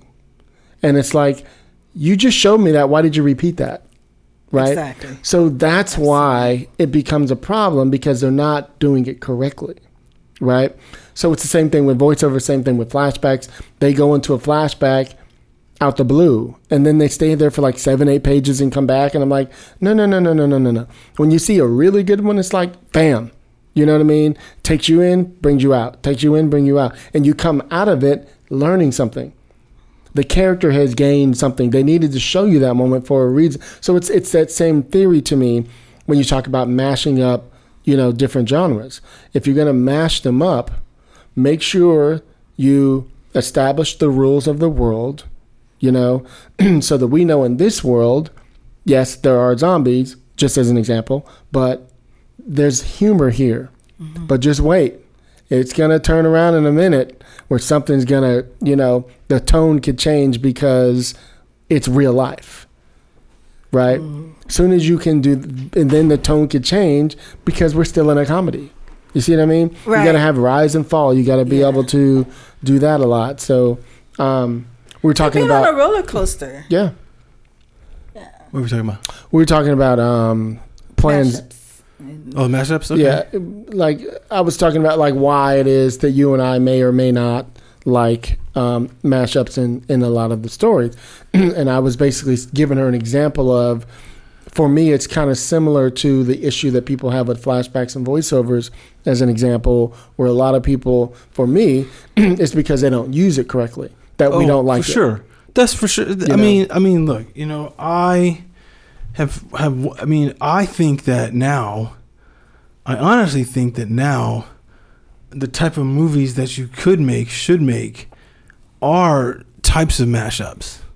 You know, Sure. I, I, Yeah. because You're I, doing one now. yeah, I'm So- doing one now Mhm. because I feel like, you know, like the last 20, 25 years and stuff, people have leaned so heavy into this is what a, like, here's the genre, here are all the tropes, all Mhm. these little shows, Exactly. TV shows, film shows, blah, blah, blah. It's like, okay, how do I kind of like surprise you in the cinema? Yeah. I got to show you something that you qu- you probably haven't seen before. The, the in terms of like it like it like hasn't been mixed this way. Mhm. You know, uh, I mean the this this this tattoo movie I'm doing. I'm not saying much about it, but I know that no one's doing anything like it. But it's because I'm like, how do I make you interested in seeing it? Mhm. you know, because there's so much noise. And if I was to tell you, like, I mean, like, there's a few movies that came out that were kind of weird that, that I don't, they had interesting premises. I just don't know if they're executed right. There was that movie, like, um, Abraham Lincoln, the Vampire Hunter, Oh. You know, like something Yeah. like that. I actually didn't hate that movie. but- no, no, but I'm not Yeah. saying I hate it either. But I'm Yeah, yeah. saying, but it's like that's the type of movie that's like, oh, that's like actually kind of fucking cool. Yeah, yeah, it was Like- dope. like- It like- was and it cool. totally followed the sequence approach. Like it would just be like every ten pages, boom, like some shit would happen. Yeah, you know, so you kind of like, Yeah. oh, okay, I see how the fuck this is. Mhm. Um, like stuff like that is what you kind of like think that you you want to see. You know, uh, I mean, if you think about it, the buddy cop genre Right. That was a mashup. yeah, for sure. That's Because- Yeah, it was That is action, true. comedy. Comedy, It- it- well, yeah, because if you think about those, if you think about the history of Hollywood, those buddy movies, like there was, there's must have been like twelve of those. Um, Crosby, the Bing Crosby, and uh, uh, but not just Bing Crosby, but the, there was like Bing Crosby, but it was like um, the Abbott and Costello, Costello, kind of yeah. roadshow things, you Mhm. know. And every once in a while, like those guys, like there was one that it's like uh, Abbott and Costello, like they meet Frankenstein. Yeah, I was just about to meet say, the werewolf, yeah. you know. So there was kind of like a a, a, a a tradition of doing these two buddies who, and a lot of times when you talk in writers' rooms or talk in acting class, you talk about okay, what's the Abbott and Costello of the scene?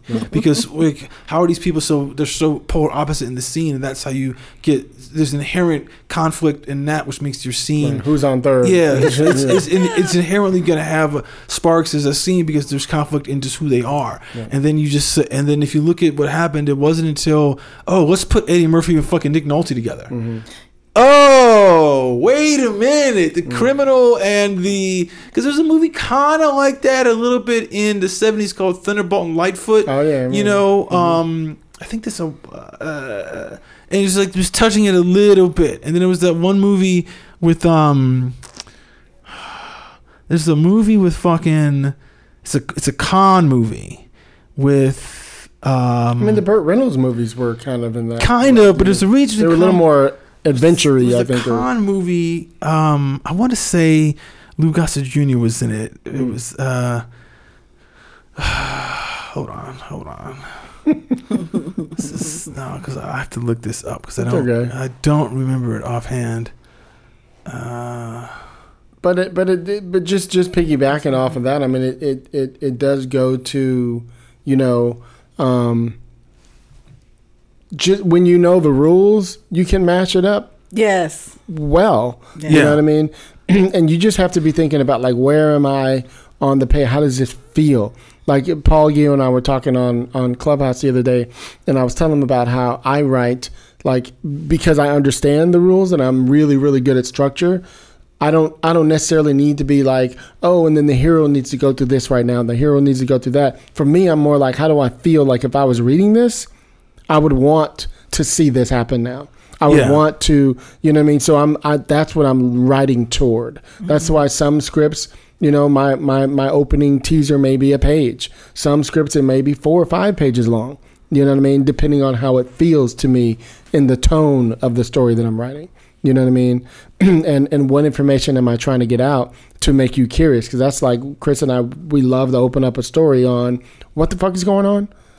You know, because that's what makes you turn the page. Yes. Because now you got to figure out what happened. Right. Why is she walking around bloody? You know, and naked? oh, she was kidnapped. Whatever the thing is, you know what I mean? It's like a little shit. So you find it yet? It's something in the preachers, but it- oh, it's called Oh, Buck and the Preacher. Buck and the Preacher, yes, I remember that. It's not. It's not Lou Gossett Jr. It's Sidney Poitier. It's Yep. what it is. Buck and the oh shit, he directed it too. oh, Um, he did, didn't he? Yeah. Uh, yeah, it's a yeah, it's a wagon master and a con man, made preacher help free slaves dogged by cheap. One. Yeah, it's yeah, it's yeah, it's a good movie, some uh, early seventies, but it's a movie you don't expect. You Mhm. know, um, it's a, a, a con a con movie Mhm. in the West. Let me ask you a You know. question. Just thinking about Sidney Poitier, since I know you were talking about him earlier. So he directed that. How do you know how many movies he did direct? A few. He directed a lot. Okay, I was wondering why didn't he direct a lot more coming into the last thirty years, for example. Well, so there was the guy that the guy today, Wesley Morrison. I think this was on Fridays. uh, I guess today, yeah. Um, you know, he had a he had a very interesting year in 1967. Mhm. 1967, he had two movies out that changed his life. Change and and and and in this guy's estimation, changed America. Guess who's coming? Guess to dinner? comes to dinner and Sir with love. Eh, No, guess who's coming Not to to di- uh, it's guess it's guess who's coming to dinner came out sixty seven, Mm. and so did in the heat of the night. Oh, okay. And in the heat of the night was what one of my favorite scenes in the movie is when he is like he's going to see this that white guy who's part of the, the killer, the rich man, Mhm. and he says to him, he's questioning him about are you involved in this murder, Right. and the white guy slaps him, Mm. and without a second thought, Sidney Poitier slaps him back. back. He's like, "What?" Spat, and it's like it's just like it's Mhm. it's the reaction, Instincts. instinct. It's, Mhm. it's, it's not even a damn thing about instinctual. It's not in the script. yeah, and it wasn't in the script No. because they because because they were saying that Poitier pushed for that, and he was basically saying that, um, you know, after that, his movie. If you look at his movies after that. It was like To Sir with Love and They Call Me Mr. Tibbs. I think were his last two kind of like kind of like, kind of like dramatic Mhm. movies. In the seventies, he did comedies. He did Buck and the Preacher. right. He did Him and Cosby did some him, him and Cosby did those two Mm. movies. Um, Uptown Saturday Night and Let's Do It Again. And then they were saying that he took off. Hmm. He, if you look at his career, there was there was like he had a gap in his career when he came back. He he, he had 50, I think he did a 15 year gap Hmm. where he didn't do a movie until he did a movie. Um, let me see, this movie's called. Um, it was like in the 80s. Yeah, yeah, yeah, yeah. Here we go. His last movie he did was A Piece of the Action. So there was these three comedies: Uptown Saturday Night, Let's Do It Again, Piece of the Action, which was three movies that he directed, Okay. right? And then he didn't do another movie for twelve years, anything, until he did a movie called Shoot to Kill. Okay. It's kind of I don't want to say brought him out of retirement, but yeah. And then after that, he started acting. He started acting more. I I, I don't think he directed it again. He just did the nine movies. He did it. Oh, he did Ghost Dad with Cosby. Oh, okay. That was his last, and that probably killed his career as a director. Mm. Um, I mean, I guess he. Oh, you know, I didn't know this. What? He directed Stir Crazy. What? Hmm. I don't think I remember that. I don't remember that either. Sidney Poitier directed the Gene Wilder Jo- and, Wow. Gene and Richard Pryor like jailhouse movie Stir Oh my- Crazy. That's right. We bad. That's fucking- right. We bad. We bad, motherfuckers. We bad. We bad. I love that movie. I love that movie. Um, I didn't know he directed that. Wow. Wow. Interesting. Um, Anything else? Let's let's move on. So we can no, that's it. moving. That's it. Let's, let's, I guess we can wrap it up. Yeah, I guess we can wrap it up. awesome. Well, thank you. Thank you for coming, hanging out with us, Keshia Kola, Thanks for in having the me. building over here. Dropping gems. Yes, we wish you all the best. Good luck with uh, the program that you Thank know you. you're gonna get in, and it's all gonna work out. You know for sure. That's good. Yeah, Thank you. I. Yeah. hope to offer some value to the program, and you know, and Mm-hmm. and, and take advantage of being maybe like the older chick or Use it. All I'm saying is, so many people hide the thing that they are. Why not use it? Be like, all this wisdom Yeah. is a good thing. I'd be great in the room because I worked at this place and this place and this. You know what I mean? Whatever the things are, you know, what I mean? sell that thing. That's all I'm telling you. Don't hide back. I can't tell you how many writers I've met who were older writers who, and you're not old. I'm just generalizing, by the way. You know, who are older than the normal kids today including both of us and and and they come in and they're like well you know i used to work in you know and i was in a law firm and this and this i was like well lean on that shit then what's the Yeah, problem Yeah, I mean, look, I used to. There's a few things about my personality that I used to try to hide from people, and he's a ghost he didn't want to tell you that. and it's just, I mean, it's it, there's just certain things that like will. That it's it's it's not it's nothing that I was embarrassed about. It was stuff that that made me an outsider to people. or maybe So- you were still dealing with it yourself. It's and a- to a degree, to a high degree, to a high high degree. Um, but it's one of those things. But the thing is, is that like it was. I knew it was something that would that that when you get to know me, it's like I can't hide it. Right. You know, and so it's I, I and I remember when we the guys in the in the writers room they I remember the number two told me. He was like there was this moment but it was like stuff would happen when we would just like be talking and we would just like oh what's the movie? What's the movie? I was like oh it's this. They were like how do you know this? How do you like how do you know all this? And I was like I, I don't know. I he, remember, he got asperger's you know. I mean, like, like there was this time, there was this time where my boss was like, we were saying something, and he was like, "You should have seen every movie, haven't you?" I was like, "I haven't seen every movie," and he was like, "What about?" This 1992 Japanese, oh, it's this, and he was like, "Oh shit," you know. I was like, oh, "Well, I mean, what, what, what do you want me to do?" I've seen a lot of movies, but I never remember them. I don't know how you log them in your head like that. You know, the director, the cinematographer, are you like going back researching it I too? or listen a lot, and you pull movies out. I'm like, how I don't does know he how you know do it. this? I don't Like know either. nobody. no but the, the thing is is that i used to i mean i two reasons i used to like one i mean look like it's something that my brother used to always like kind of chastise me about he always used to say you, you're showing off by showing people that and i was like i'm not intentionally like sh- like when people show off they're doing it intentionally Yes. they know that like i'm trying to brag Mm-hmm. and i'm is like it's not it's just like you say something to me and it triggers this memory and i'm like oh here it is so it's not like that it's I like think it's a gift. you know Yeah. so but and it just shows your love and passion for storytelling. For sure. you know but it's those th- but the thing is is that the people there i mean like i remember one time there's this so we had this thing in the season two where there's this something that happens at um that's in a solarium you know? And we were talking about it in the room and everyone was like what does this look like? And i was like oh it looks like this and this and this. And they're like how do you know? I was like well we kind of had one in our house. And they were like what? What? And like they would never let it go. Like later on i'd be like oh so in your solarium mr derek. Like weeks later you, you know everything it was just always come up but it was like something that something that like i previously i probably wouldn't want people to know about you know because i was like i don't want to like expose that part of my life because it had been a point of pain you know um, but I was, but I was like at that point, I was like, whatever. Just you have to do what you got to do. You got to say what you got to do to say I- I'm a- to to be you. I'm gonna say this last thing. You cannot, in my opinion, be in a room and not be. And I kind of said it earlier. You can't not be open to who you are. Like you said, it's gonna just come out and discover that like, you were faking it. You weren't telling the truth. Something's gonna happen because we're doing this every single day, like this, with the intimacy of all this, and we're talking about stories. You got to be able to relate stories on yourself onto the characters.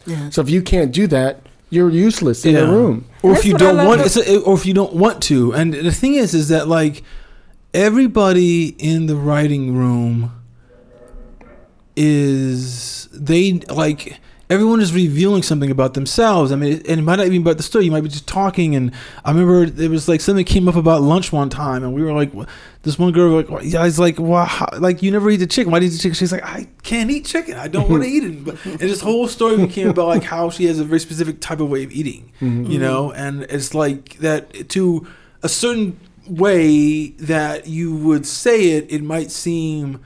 She said it in a way she was uh, like a little embarrassed about it because she knew it was an issue, you know.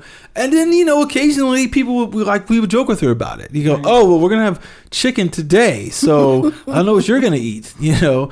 Um, but it's you know, but the, but it's like, look, a lot of times people who really love you, they um, will find something about you that they can joke with you about, you know, Right. and it's up to you to be And you can also use it in the story in the or story the somehow. or yeah. yeah. yeah, yeah. It's just, uh, I mean, that's the thing about the writers' room. It's like that's what they say about like so much of it isn't necessarily about the writing. It's like, do you can, can you come across as a interesting person that they're gonna want to spend sixty weeks with every day? You know, and and I mean, and if, and and if you are faking it, again, how much energy?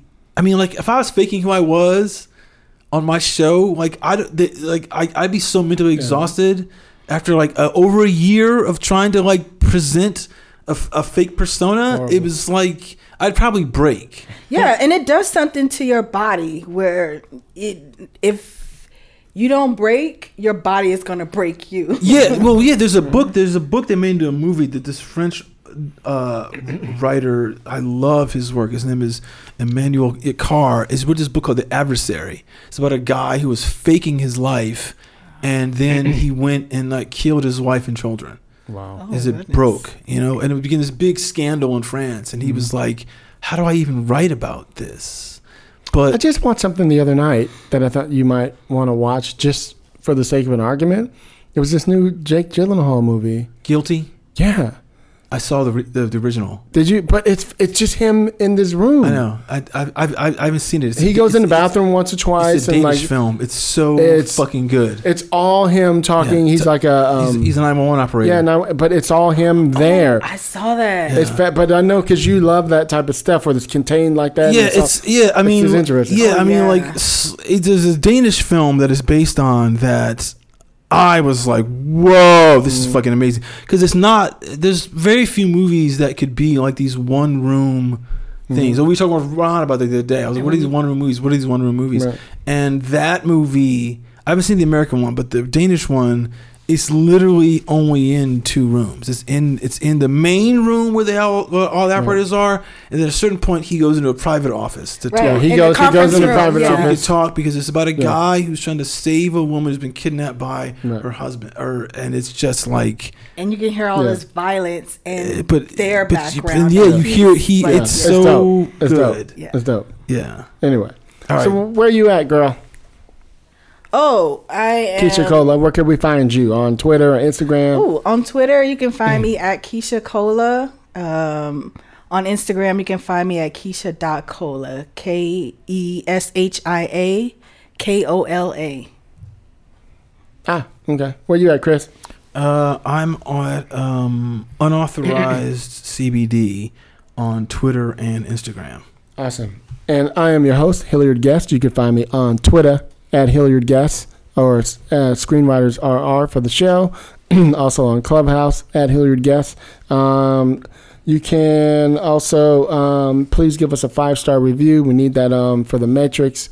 Um, find us everywhere Spotify, Apple, iTunes, um, fucking everywhere. Google Play, Google you know, Play, like wherever, everything. You know, uh, Overcast, just just just wherever you listen to podcasts. But you probably listen to podcasts anywhere, like anyways, Mm-hmm. uh, a version. But we're everywhere. So if you want to tell someone else like where to find us, tell them just to look What else, Chris? Uh, and then if you want to pr- help help support the show.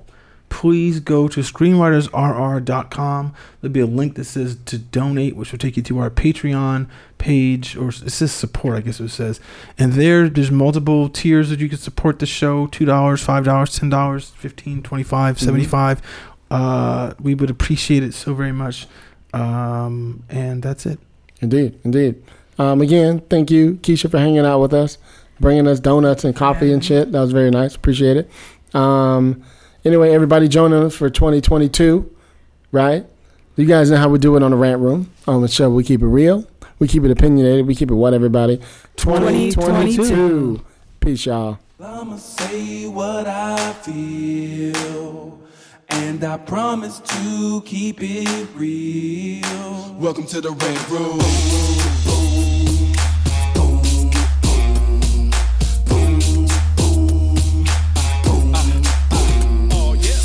Wanna be a rider? Well, you gotta be a rider till your fears are diminishing, the doubts are behind ya.